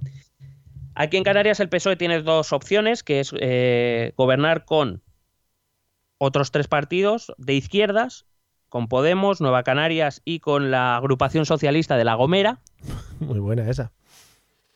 Eh, o gobernar con Coalición Canaria. A tope con el silbo, Gomero, están ahí. Sí. Eh, claro, entonces aquí son dos opciones. O gobierna con el partido, los partidos de izquierda, siempre es más complicado, son cuatro partidos, a ponerse de acuerdo. O gobierna solo con uno, que es Coalición Canaria, pero que es de tinte eh, conservador. Ahora bien, recordad que a lo mejor Pedro Sánchez en Madrid necesita los votos de Coalición Canaria. Pues van hablando ya las cosas. Así que veremos, veremos hacia dónde van las conversaciones. Vamos a Cantabria, la tierra de Revilla, claro Hombre. que sí, coño. Fíjate, este es uno de los casos que no se. eh, que no viene dentro de lo que venimos hablando de los bloques. Revilla sí consigue romper los bloques. Sí. Revilla, a ver, es un encantador Hombre. de serpientes. pues, Hombre, sí que es un vendedor de motorbikes.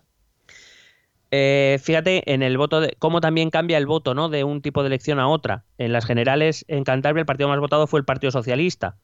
En las, en las autonómicas ha sido el Partido Regional de Cantabria de, de Revilla. Fíjate que eh, Revilla recibió el 14,59% de los votos en las generales. En las autonómicas ha recibido casi el 38% de los votos. Fíjate. Claro, entonces vamos a ver de dónde salen estos votos. Mm. Vale, si nosotros miramos por bloques, Sí. vamos a poner tres bloques. El de la izquierda, que sería PSOE Podemos, ¿Eh?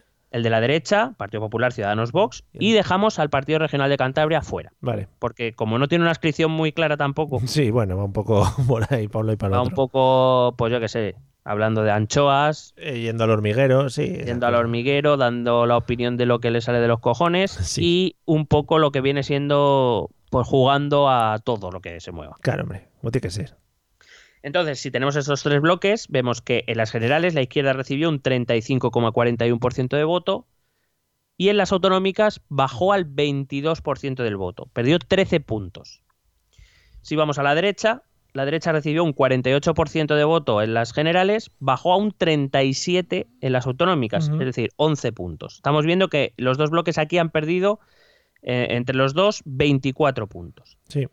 No todos los ha ganado Revilla, pero Revilla ha pasado del 14.50 al casi 38. Estamos hablando de 24 puntos. Bueno, sí, los Sí, sí, 24 sí, que pierden los bloques son los que gana Revilla. Muy bien.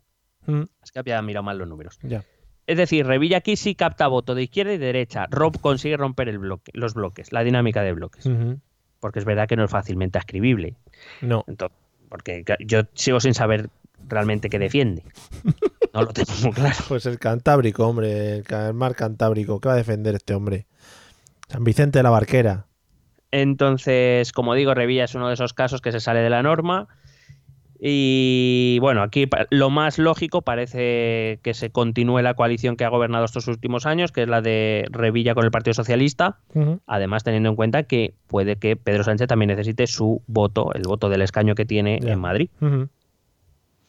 Yo creo que algún día, aunque él no es el parlamentario, algún día se presenta allí, aunque él no, no tiene el escaño, se presenta allí y se sienta encima del, del responsable del escaño y se pone ahí a hablar o lo que sea, ya verás. Yo creo que una de las condiciones que, si, si negocian con él, una de las condiciones que va a poner va a ser que un día, el día que él quiera, esto es como en el hormiguero, se va a presentar un Sí. día con un vale Que puede y se va a sentar en el sillón del presidente del gobierno. Y se siente en coño, puede decir también. Claro, claro. Que diga, se siente en coño con una anchoa en la mano y que le dé una, o tirando anchoas al techo. ¿sabes? que le dé un anchoazo en la cara a Pedro Sánchez. Estaría Claro. muy guay. Vamos a Castilla-La Mancha, donde también se sale un poquito de la norma, ¿Mm? no demasiado, pero eh, lo vamos a entender muy rápido. En Castilla-La Mancha ha ganado también el Partido Socialista con el 44% de los votos. Aquí el Partido Socialista ha crecido 12 puntos respecto a las generales. En las generales recibió un 32% del voto, un 44% en las autonómicas. Eh, ¿De dónde salen esos 12 puntos? Pues de los, eh, de los 10 prácticamente que ha perdido Podemos, Madre y de que intuyo ha ganado algo de voto de Ciudadanos también. Si vamos, porque digo, si vamos al bloque de la derecha, vemos que el Partido Popular ha ganado seis puntos, que son cu- cuatro que ha perdido Vox y entiendo otros dos que pierde Ciudadanos. Ciudadanos va a perder con izquierda y con derecha aquí. ¿Por qué? Bueno, primero, no es descartable que aquí hay- la abstención haya perjudicado un poco más a la derecha, para empezar, y porque creo que parte del voto, digo, de Ciudadanos no se ha ido, como viene pasando normalmente, hacia la derecha, sino se ha ido hacia la izquierda.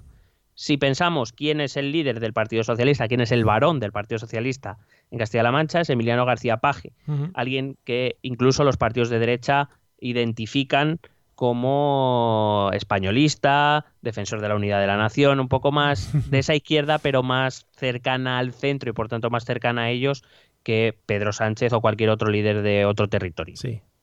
¿Vale? Con lo cual sí que es posible que un votante de Ciudadanos aquí sí que haya podido votar a- a- a- al Partido Socialista. Ujú. Eh, estos resultados le dan mayoría absoluta al Partido Socialista, así que aquí no hay nada que negociar y está claro quién va a gobernar, que va a ser el propio García Paje. Sí, estaría bueno que ahora dijera, no, pues ahora ya no. Ahora me voy. Sí, ahora ya no quiero. Vamos a Castilla y León.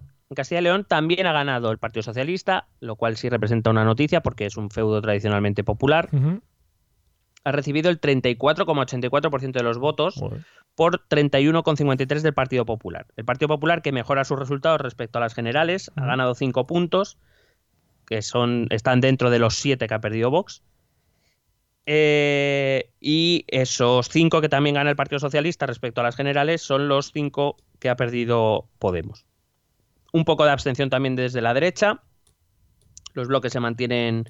El bloque de la izquierda se mantiene prácticamente igual. La derecha, como digo, pierde un poco porque creo que ha habido ah, abstención vuelta de voto de Ciudadanos y de Vox, sobre todo al Partido Popular. Y eh, aquí la situación es la siguiente. PSOE o PP gobernarán a quien decida Ciudadanos darle el gobierno. Sí, puede, a ver, puede ser que, que, ya digo, que se mantenga una norma habitual en todas las comunidades o esto será un poco independientemente de cada una. El caso de Castilla y León es curioso para Ciudadanos, por dos razones. La primera porque es tiene la posibilidad de dar el gobierno a la derecha sin necesidad de Vox, lo cual ya no entraría en conflicto con sus propios eh, con sus propios con esa, esa mm, dicotomía que tiene, esa duda que tiene de pactar con Vox o no pactar con Vox. Sí, En Castilla y León es mucho más fácil. Y segundo, porque sin ser exactamente un varón, si hay algún líder territorial de ciudadanos que pueda tener algún tipo de pues eso, de concepto de varón, algún tipo de poder territorial, es precisamente el de Castilla y León. Aquel al que quisieron desbancar eh, manipulando las primarias y que no le salió bien. sí. Entonces, quizá él, que sí que tiene un respaldo mayoritario de la, de la militancia en contra de lo que opina eh, eh, la Ejecutiva Central. Quizá pueda ser el único que tenga un mínimo margen de maniobra a la hora de hacer pactos. Y si y aquí, por ejemplo, sí que está muy abierto y sí que nadie puede asegurar que le vaya a dar el gobierno al PP por una razón. El Partido Popular lleva gobernando muchos años en Castilla y León y, de hecho, el propio, digamos, el propio Ciudadanos venía a regenerar. Eh, es decir, parecería más lógico da- cambiar el gobierno a un gobierno socialista, hacer Sí. un, un- un pacto con el Partido Socialista, que le dieran a Ciudadanos, por supuesto, la presidencia de, de las Cortes de Castilla y León, igual que, que fuera el presidente de las Cortes de Castilla y León fuera Ciudadanos y que el gobierno fuera socialista, y digamos darle aire fresco a o un aire de cambio a la propia comunidad autónoma. Pero claro, aquí esto, esta precisamente es una de esas comunidades que va a depender mucho de lo que pase en Madrid entre, entre Pedro Sánchez y Albert Rivera. Muy bien.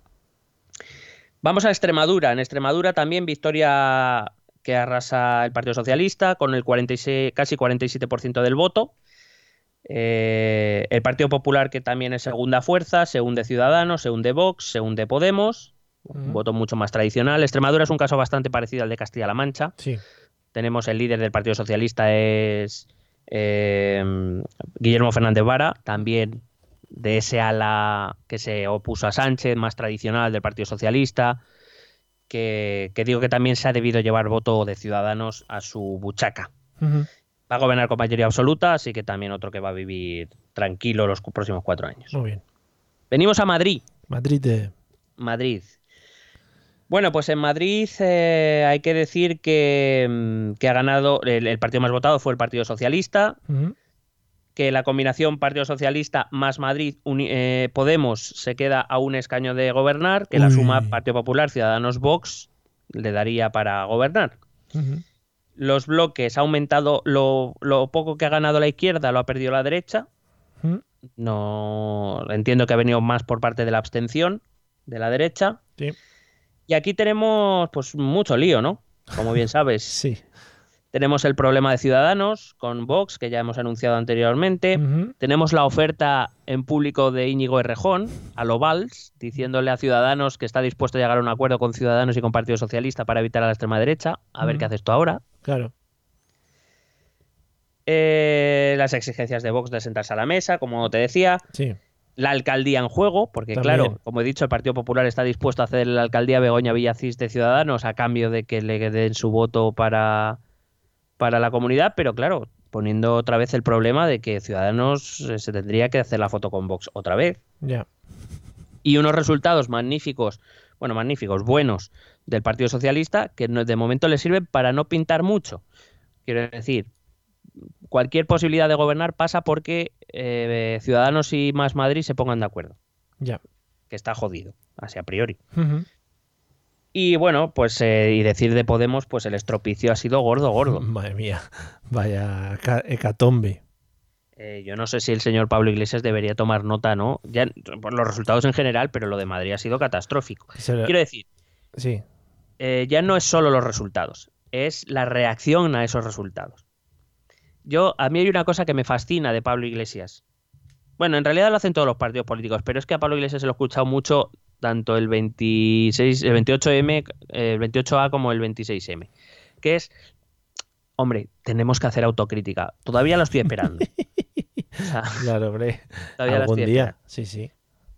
Eh, esa reacción, fíjate que hablábamos de esa, rea- esa mala reacción por lo de Manuela Carmena en la ciudad, la mala reacción de, de- de algunos, incluso dirigentes de Podemos o dirigentes como el señor Monedero, que yo creo que cada día Joder. es más friki, eh, de, de empezar a atacar a Íñigo Errejón como que es el culpable de todos los males, Sí. me parece que, es un, que, que- que no es precisamente mucha autocrítica. No. Quiero decir, Íñigo Errejón propuso eh, en la Comunidad de Madrid Ujú. lo que ya propuso en Vista Alegre 2. Sí. Es verdad que la militancia votó y perdió.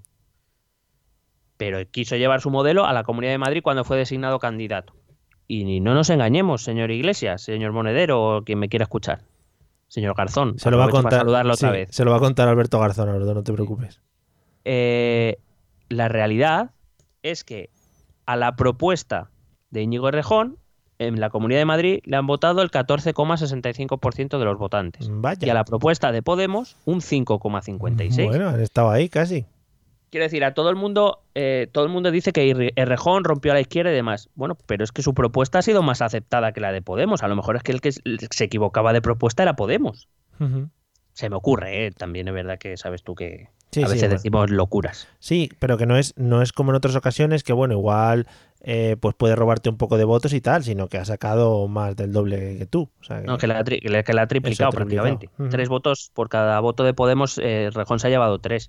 Es decir, entiendo que desde esa izquierda de Madrid, por lo menos, la propuesta de Rejón es más aceptada que la de Podemos. Sí. Y, y quien debería hacer la reflexión es Podemos, no culpar a Errejón de, de su fracaso. Em, yo con esto no estoy diciendo que Errejón mm, quizá no debiera haber hecho las cosas mejor. Sí, hombre. que, que la verdad es que aquella de repente salir a una rueda de prensa diciendo que creaba un partido o que se presentaba con Carmen a alguna plataforma, a lo mejor sin comunicarlo a la dirección central, pues Sí. a lo mejor no fueron las mejores maneras. Está feo, sí. Pero la realidad es que su proyecto político es más aceptado. Le guste a Pablo Iglesias o a Monedero o no le gusta. Ahí están los números. Claro.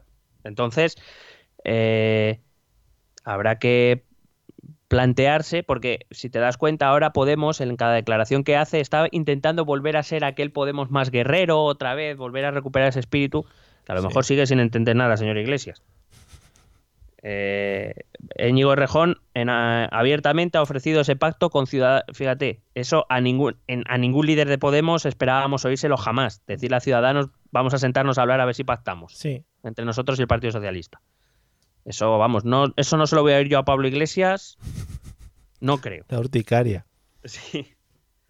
Bueno, pues a lo mejor es que eso es lo que quiere la gente. Mm, sí, puede ser, sí. O, o prefiere eso a, dejar que gobierne la ultraderecha de verdad. ¿Vale? Bueno, cuando, cuando Pablo Iglesias decidió, o la, la dirección de Podemos de aquel entonces decidió eh, no permitir la, investidura o no sentarse con Ciudadanos y el Partido Socialista, allí por 2016, a lo mejor es que ya se estaba indicando un camino que no que siguen sin entender tres años después. Ya, bueno, pues a ver si, si en la autocrítica llegan a alguna conclusión, pero por lo que comenta, las conclusiones van a ser eh, Íñigo se ha portado mal y ha estado muy feo. Las conclusiones, me la voy a calzar. ¿Mm? A ver, triple. Eh, las conclusiones va a ser que a no demasiado tardar, Pablo Iglesias va a convocar Vista Alegre 3 Hombre, por supuesto, 3.0. para que le vuelvan a votar. O a él o a Irene Montero, pero vamos, al mismo proyecto. Sí, porque no hay eh, no hay ninguna voz así al alza, ¿no? Porque desde que se fue Íñigo Rejón no hay alguien que les plante cara de manera un poco mediática o que una voz que se superponga sobre las demás. No. Y entonces va a buscar una, pues otro acto de autoafirmación y muy bien. Y vamos a hacernos pajas entre nosotros, que parece que es lo que nos gusta. Hombre, típica Hispanis. Pues nada, para adelante. ¿Algo que decir de la Comunidad de Madrid?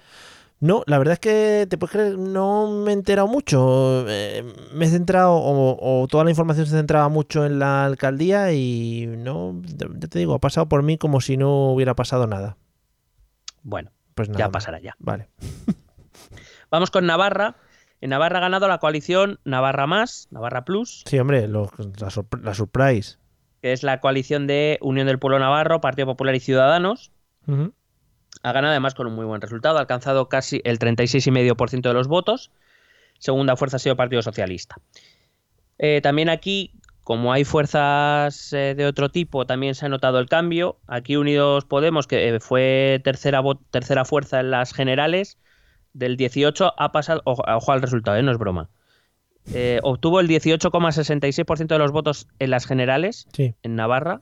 Mm. En las autonómicas ha alcanzado del 18,66 pasa al 4,74. Muy bien. Un gran resultado, sí, señor.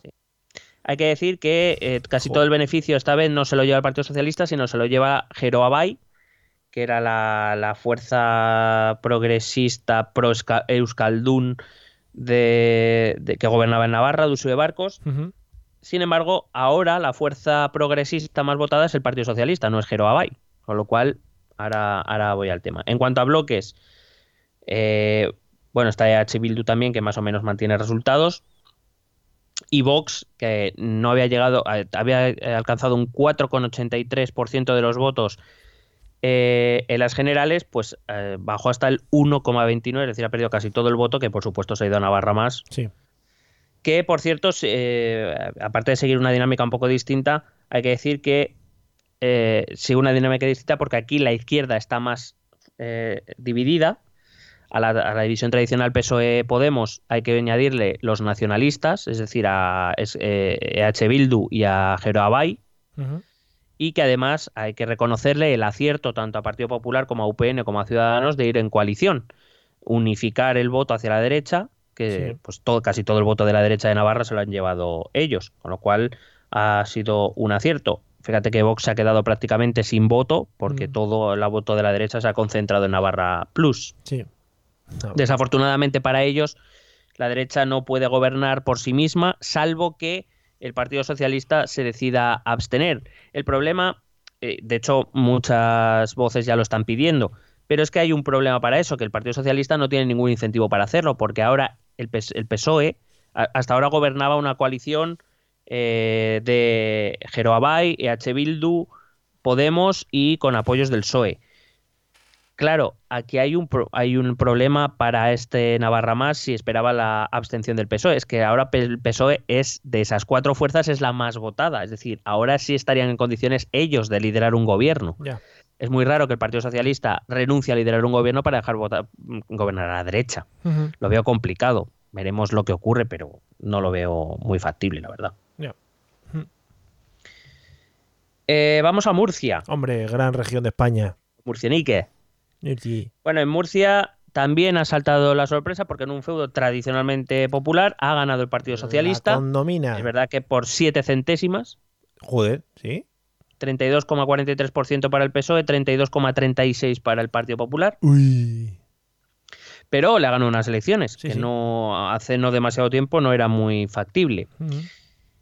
Eh, los dos partidos han subido eh, en torno a los ocho puntos desde las generales. Sí. Todos, pues en el caso del PP, vienen de Ciudadanos y de Vox.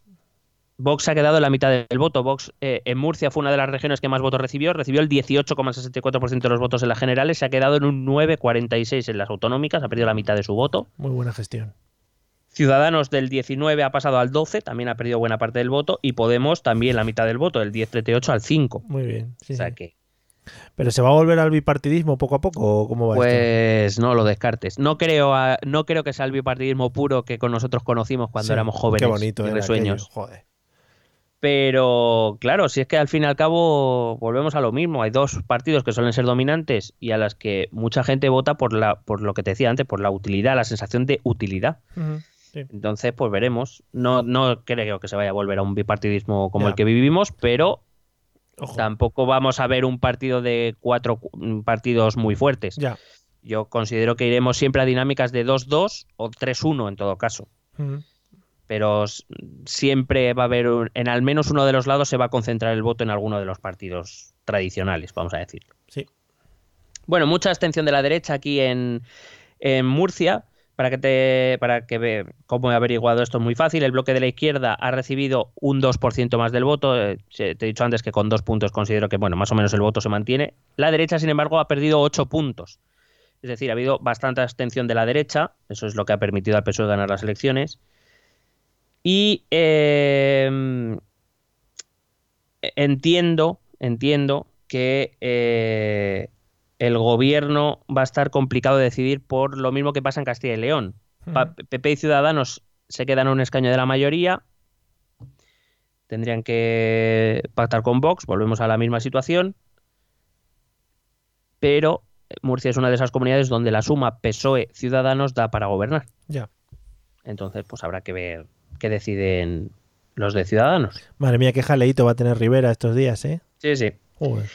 En La Rioja ha ganado el Partido Socialista, el Partido Popular también ha subido en voto, también ha recuperado voto de Ciudadanos y de Vox.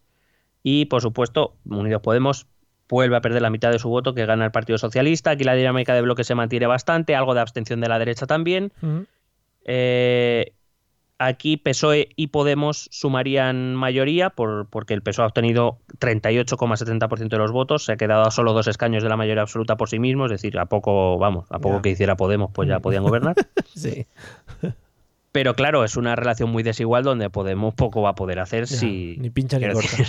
Sí. Claro, no, no es que no pinche ni corte porque necesita sus escaños, pero claro, la relación de fuerzas es muy desigual. Ya. Estamos hablando de que, si no recuerdo mal, son 17 escaños lo que se necesita en La Rioja y el, Partido Socialista tiene 15.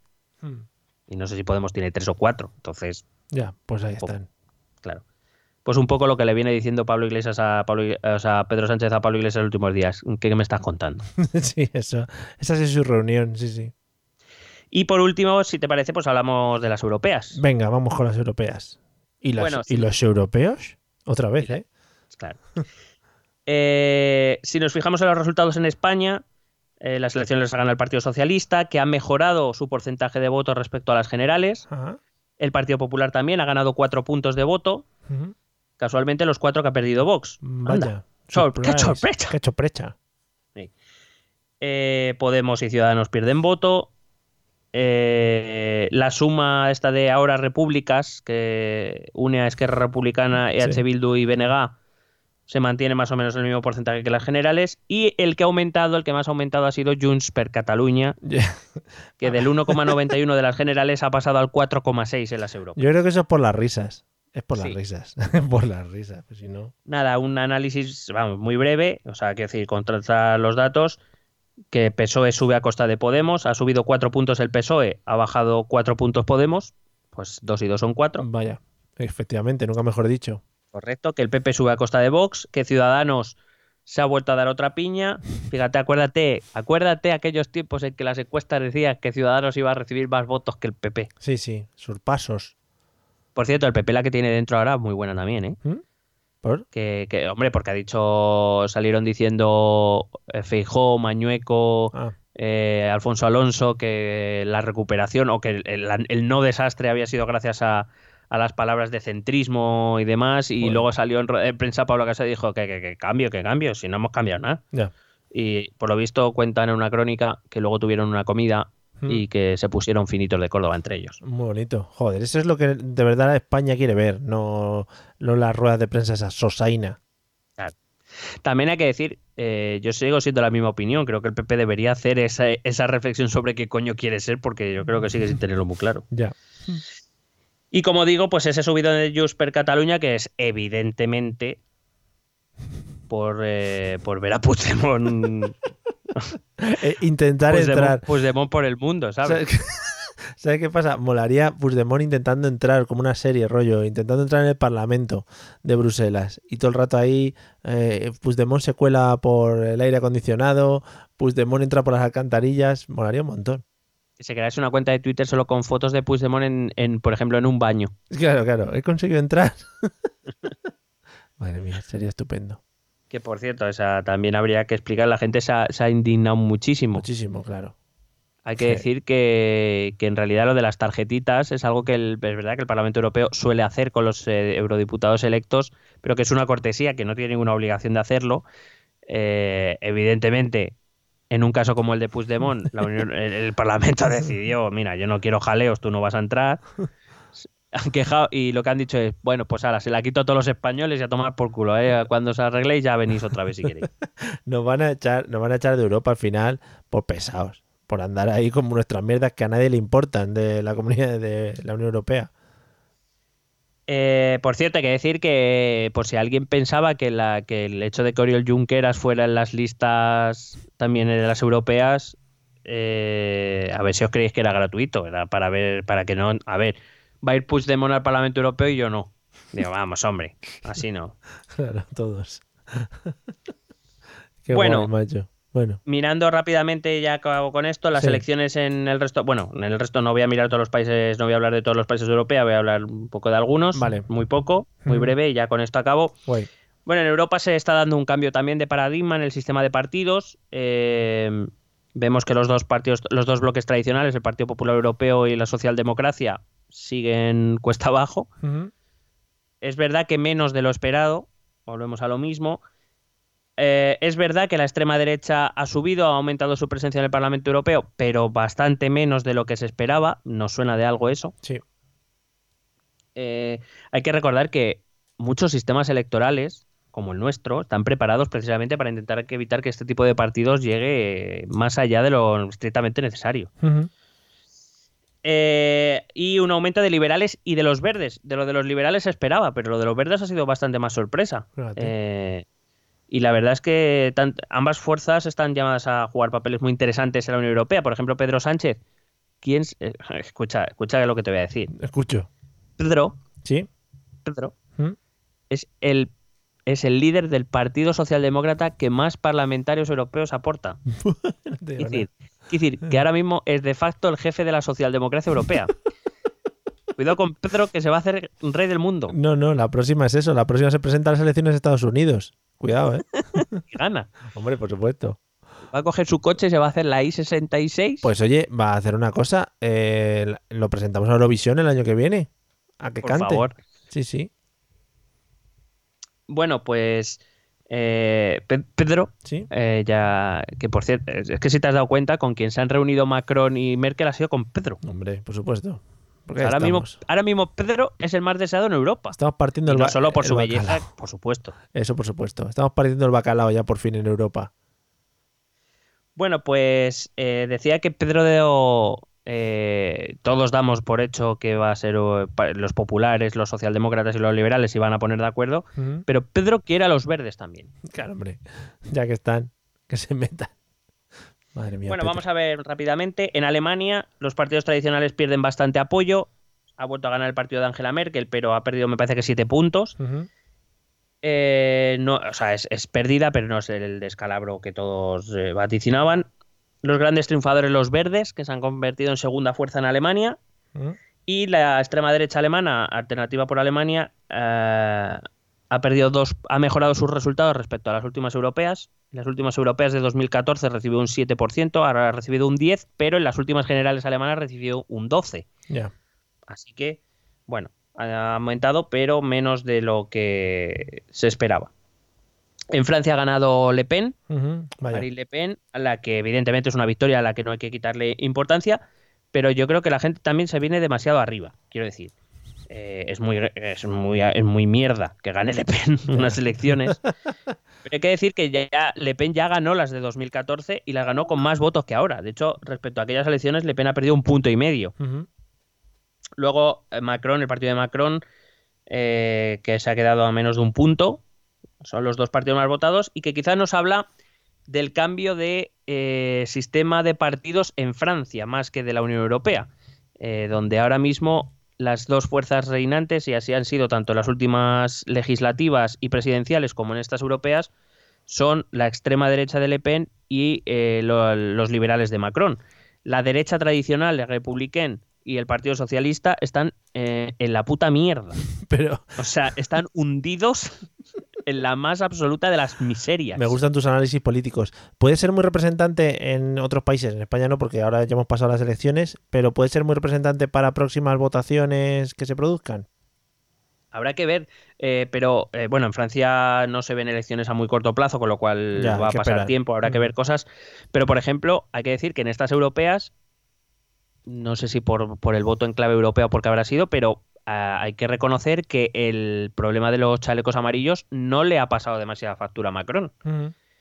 Que ya, que ya digo que se ha quedado a menos de un punto de, de Le Pen eh, y es el que más ha tenido este problema gordo que, que no le hace tener muy buena imagen en Francia, pero de momento ahí aguanta, parece que le sigue salvando el hecho de ser eh, la contraprestación a la derecha, a la extrema derecha. Ya.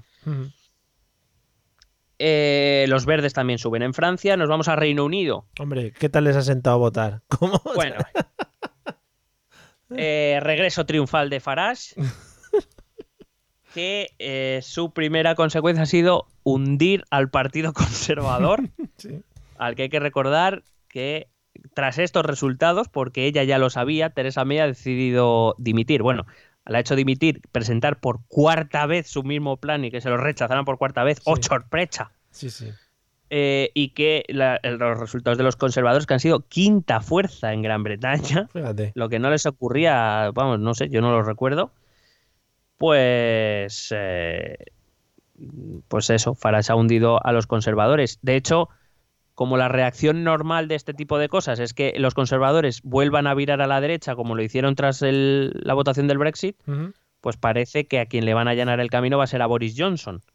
Este que, que por cierto, le acaba de llamar a un tribunal por mentir en aquella campaña del Brexit. Así que vas a ver qué risas. La política británica cada vez se parece más a un circo. Y fíjate que creíamos que lo teníamos nosotros. Sí, sí.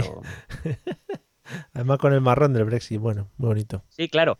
Recordad que se extendió el plazo hasta octubre. Habrá que ver ahora, primero a ver quién sale de líder y a ver ahora lo que sale. Pero es que no se queda ahí la cosa, porque quiero decir, Boris Johnson, de llegar a la presidencia, a, la- a convertirse en primer ministro y a líder del Partido Conservador, a él es, es- es partidario de un Brexit duro. No sé si a lo mejor de un Brexit sin acuerdo. Pudiera ser, porque este está loco y, y es lo que hay. Sí. Quiero decir, tiene el mismo peinado que Donald Trump, para que ya nos vayamos haciendo una idea. Eso viene de fábrica, sí. Eh, pero estas elecciones también han traído más cosas que la verdad está la, la política británica cuando la ves desde fuera claro es muy divertida.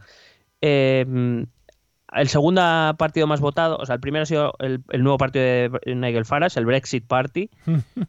Pero es que el segundo han sido los liberales demócratas. Los liberales demócratas que son los más europeístas de toda la política británica Sí, han sido la segunda fuerza más votada. Claro. Fíjate, fíjate que tú dices, hombre, pues si yo soy el líder del Partido Laborista, no, Mm. quiero decir, y veo, bueno, el tercer partido más votado han sido los verdes, que también son proeuropeístas. Sí. Entonces, claro, yo soy eh, eh, el líder del Partido Laborista y digo, hombre, a lo mejor el hecho de que es verdad que Farage ha sido el más votado, pero en conjunto las fuerzas proeuropeas han tenido más escaños y más votos. Digo, hombre, pues a lo mejor si yo quiero hacerme con el gobierno, el Partido Conservador está en la mierda. Sí. Si, si yo me quiero hacer con el gobierno, pues a lo mejor es la hora de defender, pues yo que sé, un segundo referéndum, donde se incluya la opción de quedarnos en Europa, ¿no? Parece lógico. Sí. Pero es que se nos olvida a veces que el líder del Partido Laborista es Jeremy Corbyn, que está también para encerrarlo. Sí. Porque en la- o sea, después de estos resultados, lo primero que se le ocurrió decir es nosotros seguimos respaldando un Brexit blando. Pero, pero usted es tonto, señor. Al señor mayor, ¿por qué le han dejado salir? Bueno, De donde sea. delegamos todos estos comunicados a Alberto Garzón, que se lo haga llegar también al Sí, señor Corbyn. Que ahora no tiene mucho que hacer tampoco Alberto Garzón, ¿no? O sea que no. No, no creo yo que tenga mucha. Vale, mandanga. Pues eso, laboristas cuartos, conservadores quintos, no sé. Lo de, lo de. O sea, quiero decir, cualquier otro líder, fíjate, Pedro, Hmm. Pedro ya sería reina de Inglaterra. Con estos resultados. Hombre, hubiera ganado la Premier y todo. Te hubiera fichado el, el City. Hombre, ya ves. Pero es que Corbyn, madre mía, qué torpe de hombre. Bueno, vamos a Italia. Venga. En Italia ha arrasado Salvini, Hmm. eh, la Lega, eh, partido dominante en Italia. Fíjate que eh, estas elecciones van a tener mucha cola en Italia. Porque no es solo que Salvini haya ganado, sino que el partido que ganó las últimas elecciones italianas, que recuerdo es el Movimiento 5 Estrellas, Sí. Está también, ha perdido ya, está, ha sido tercera fuerza ya. O sea, ya no es solo que, que, Salvini les haya adelantado por la derecha, evidentemente, sí, nunca por la extrema derecha además les ha adelantado, eh, y les estaba hundiendo en la miseria. Es que además ya les ha adelantado el Partido Democrático, que es el Partido Socialdemócrata, que está, que desde que se fue Renzi, eh, eh, es, es un partido en el caos. Imagínate cómo tiene que estar el Movimiento 5 Estrellas Sí. para que en un partido sin líder, porque no tiene líder todavía, Ajá. pues les haya ganado en votos. Bueno, mira. Yo, vamos, no sé. Italia también sabemos que es un, es un país bastante interesante. Lo que pasa es que peor porque, bueno, aquí Salvini es el capo de Italia ahora mismo. Es el Pedro Y- Sánchez italiano. Eh, bueno, bueno. Ya, salvando las distancias. Pero bueno, estas elecciones traen una cosa, que es que, eh, o sea, sal- todos sabíamos que el Movimiento 5 Estrellas había ganado las elecciones, que el señor Conte era el primer ministro porque le habían puesto ahí, porque Conte pinta más bien nada. Pero bueno, entendíamos que el señor Di Maggio, que es el líder del Movimiento 5 Estrellas, era el líder de ese gobierno. Ahora queda claro que no, que el líder de ese gobierno es el señor Salvini. Y cuidadito que el señor Salvini no le dé por hacer algún tipo de movimiento que obligue al Movimiento 5 Estrellas a romper la coalición y a convocar elecciones. Para que el señor Salvini ya pueda ganar de una puñetera vez y gobernar en solitario. Cuidado que no tardará mucho el señor Salvini en moverse. O sea, es una de esas cosas que, que pueden llevar a, a- a otra de estas. Es decir, que viéndose fuertes ahora, entren en batalla electoral. Hombre, teniendo en cuenta, claro, ten en cuenta que Lega en, en este gobierno con Movimiento 5 Estrellas entró como segunda fuerza más votada, Sí. con lo cual su posición en el gobierno es de segunda fuerza. Pero es que de las últimas encuestas, y estas elecciones se lo confirman, no es que se haya convertido en primera fuerza, yo que sé, por un punto, por dos, no es que le dobla en voto. Ya. Es que ahora mismo Salvini puede hacer lo que le dé la gana. Si Salvini quiere romper la coalición y forzar convocatoria de elecciones, es que las va a ganar. Ya. Entonces es mejor ser cabeza de gobierno que no ser segundo de gobierno. Sí, tiene sentido. Salvo que Movimiento 5 Estrellas decida, para no romper relaciones, cambiar las tornas. Es decir, darle más poder a Lega en vez de a ellos para no salir del gobierno. Ujú. Ahí veremos el movimiento de Di Maggio, habrá que ver. Muy bien. Vamos a Portugal, vuelve a ganar el. Partido Socialista, que hace eh, a la península ibérica referencia europea de la socialdemocracia. Ahí estamos. Por fin. La piel de Los toro. partidos socialistas más poderosos de Europa están en Portugal y en España. Pues ya estamos. Ahí estamos. No, no, volvemos, volvemos. es que estamos a tope.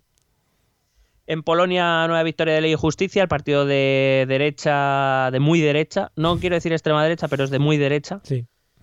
cuyas siglas siempre nos hacen mucha gracia porque es PIS. Efectivamente. A tope con el PIS. Y segunda fuerza votada, la verdad es que con menor diferencia de la que yo me esperaba, quedó eh, una fuerza, un una coalición de, va- de varios partidos conservadores proeuropeos que lideraba Donald Tusk, el presidente del, del Consejo Europeo, Sí. eh, que tuvo un buen resultado, tuvo 17 eurodiputados, pertenece a la familia del Partido Popular Europeo. Aquí la, la izquierda ni, ni se asoma. O sea, decir, en Polonia, No están para bromas. No están no, para, Polonia dicen que lo de izquierdas, que aquí no entra. para perroflautismos y eso. Nada. Venga. En Bélgica, aumento del voto de la extrema derecha. En Flandes, Mm. sí, de esos que apoyan a Puigdemont.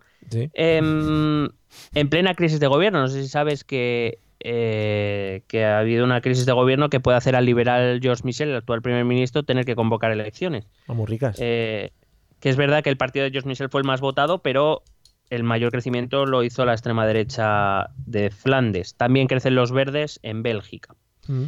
En Países Bajos, victoria sorpresa, aunque ya lo adelantamos en nuestro programa por las eh, encuestas que se habían hecho a pie de una, de los socialdemócratas de Timmermans, Sí. porque venían, o sea, es sorpresa porque en las últimas elecciones neerlandesas eh, eh, el Partido Socialdemócrata había s- cosechado los peores resultados de su historia. Y sin embargo ahora las europeas las han ganado. Mira. Estos holandeses, lo que pasa en Ámsterdam se queda en Ámsterdam. Sí. Y eh, porque la ultraderecha eh, ha tenido bastante peores resultados de lo que se esperaba. Eh, no sé si te acuerdas de quién era el líder de la extrema derecha holandesa, un tal Geert Wilders. Sí, me suena. Hablamos de él cuando hablábamos de las elecciones eh, neerlandesas. Mm. Bueno, pues es que resulta que ha salido otro partido de extrema derecha que le ha quitado todos los votos. Entonces ahora los- se están pegando entre ellos. O- eh, igual literalmente. Sí, igual sí. Eh, es otro que llevaba el pelo a lo Donald Trump. Claro, Digo, se está llevando recordar. mucho este, este otoño-invierno. Sí. Pero está pasando de moda, está pasando de moda. Ah, vale, vale.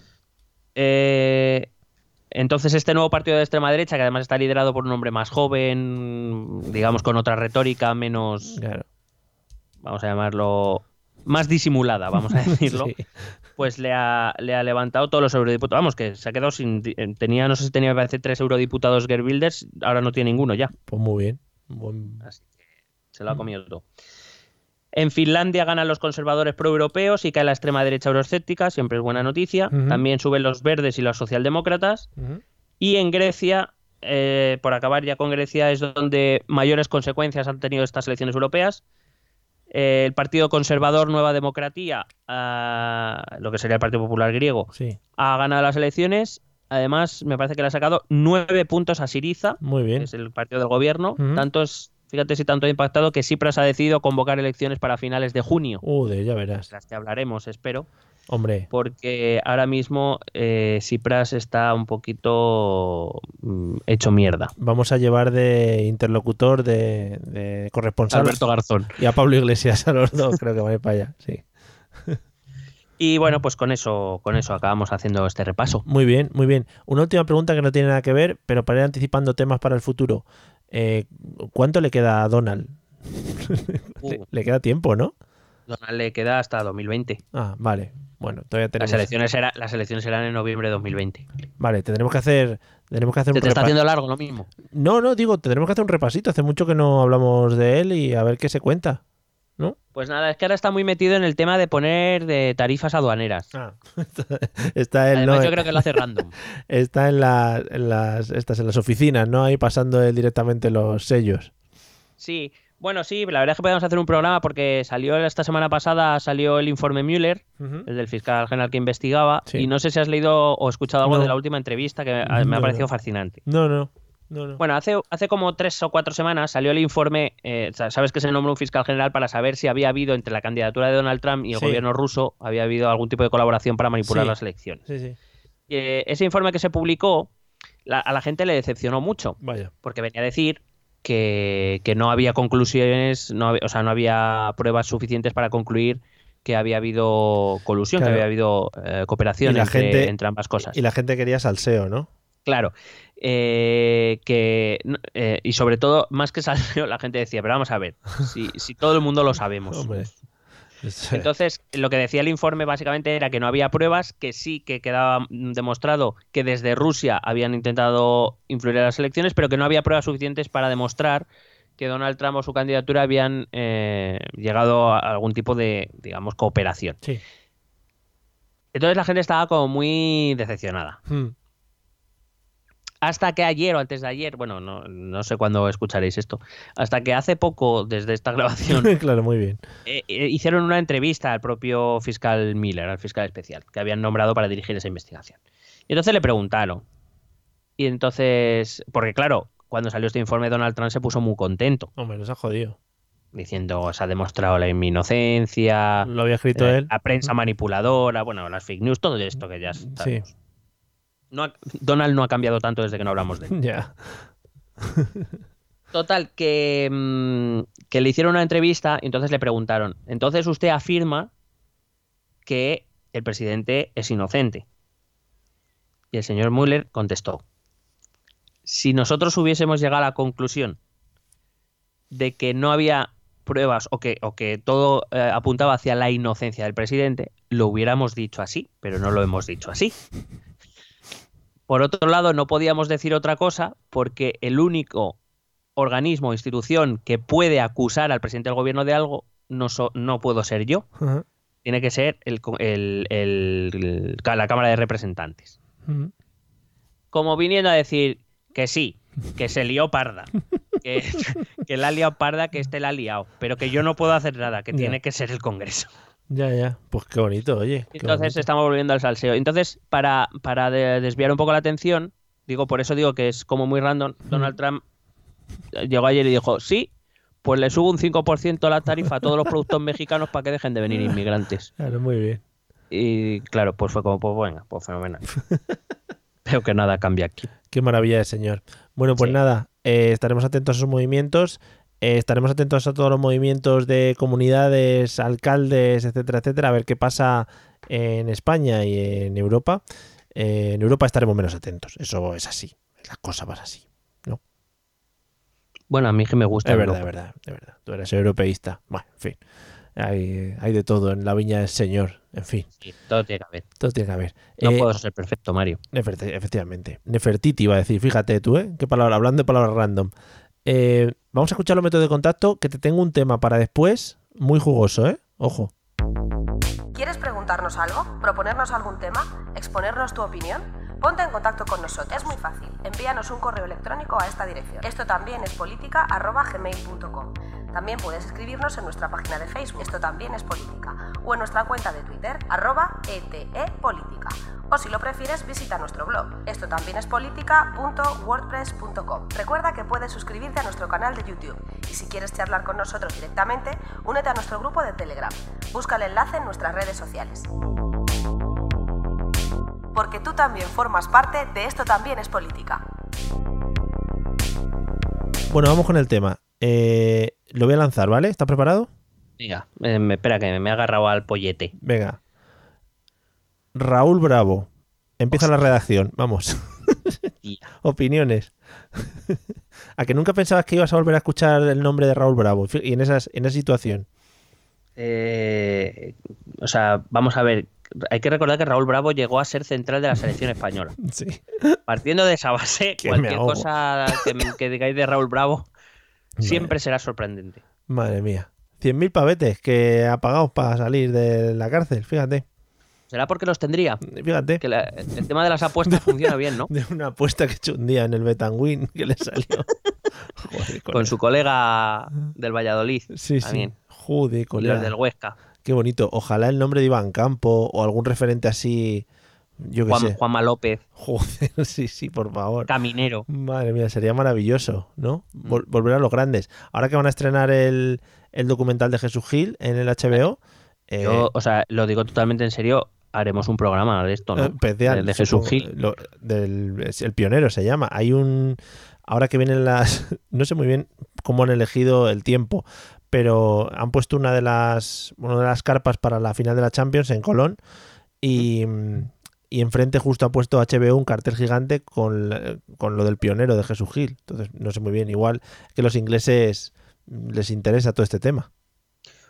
Hombre, quiero decir, cualquier cosa que venga de fuera de las islas les tiene que interesar porque les parecerá más normal que lo que está pasando allí, Claro, también digo. efectivamente, efectivamente. Pero bueno, es que una figura como la de Jesús Gil a quien no le va a interesar. Se estaba perdiendo mucho, ¿eh? Se estaba perdiendo mucho la figura de Jesús Gil y gracias a HBO vuelve, vuelve con fuerza además. ¿no? Y que además, siendo de HBO, pues yo qué sé, saldrá alguien follando.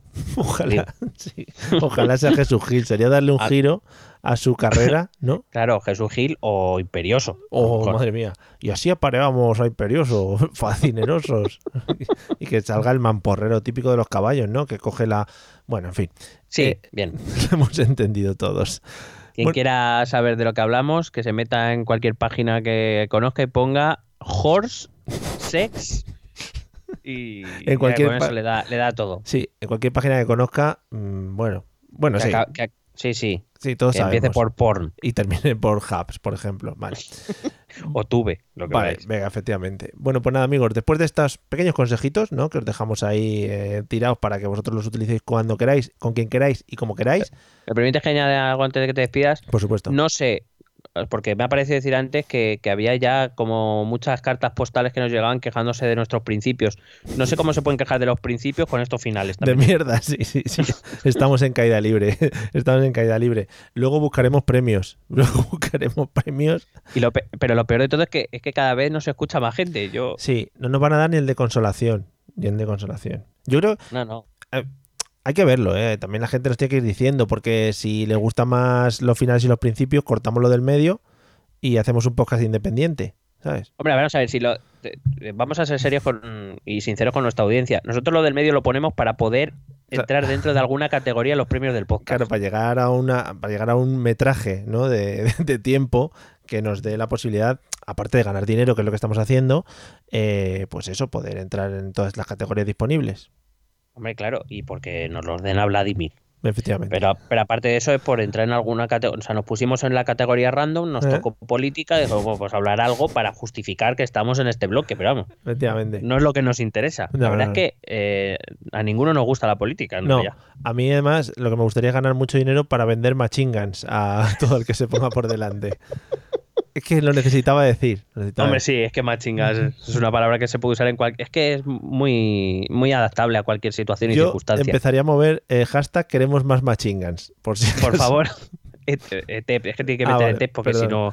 Que ETEP más machinga. al que lo ponga le compramos una machine gun, ¿eh? Si... Es- y si alguien se equivoca y pone ETEP mandingo, también vale. Más mandingo. Pero que ponga así el corrector, lo siento mucho. No lo volveré a hacer. Claro. Por, por cierto, bueno, eh, como último Oye, es verdad, se nos vaya del todo, ¿eh? el 2 de junio. El 2 de junio, Bueno, del todo no, porque no se muere, pero. claro, claro. Mm, eh, 2 de junio, si alguien lo escucha esto antes del 2 de junio, que es el domingo, eh, que todo el mundo pues mire al cielo, lo ves, bese así su dedo y lo levante en honor a nuestro rey emérito, que se va, se va. Se También va. te digo una cosa, yo cuando escuché no que el rey Juan Carlos le ha enviado una carta a su hijo diciéndole que eh, va a dejar de aparecer en acto, ah, porque aparecía en alguno. Sí, en una carta, ¿no? También, porque no, Sí. no están al lado, ¿no? Esas cosas. Bueno, en fin. Bueno, pues nada, amigos, después de este que no se hablan. Eh, Claro, después de este breve repaso que hemos hecho de cultura, sociedad española y mundial, eh, os dejamos hasta el episodio 91. Ya sabéis, eh, comentárselo a vuestros amigos porque somos muy recomendables y... y Perdona, quien- quien perdona. a vuestras amigues. Amigues. Y Alberto, eh, Alberto Garzón, me refiero a ti, cuando termines de escuchar esto, pues ya vamos hablando y te vamos enviando cositas para que no te aburras en este largo periodo que vas a tener de negociaciones en las que, bueno, pues no vas a pintar mucho. Vamos a... Nos vemos... Ahí tampoco me lo estoy ganando, ¿no? Nos vemos pronto, amigo. Venga, vale, hasta luego. Besete.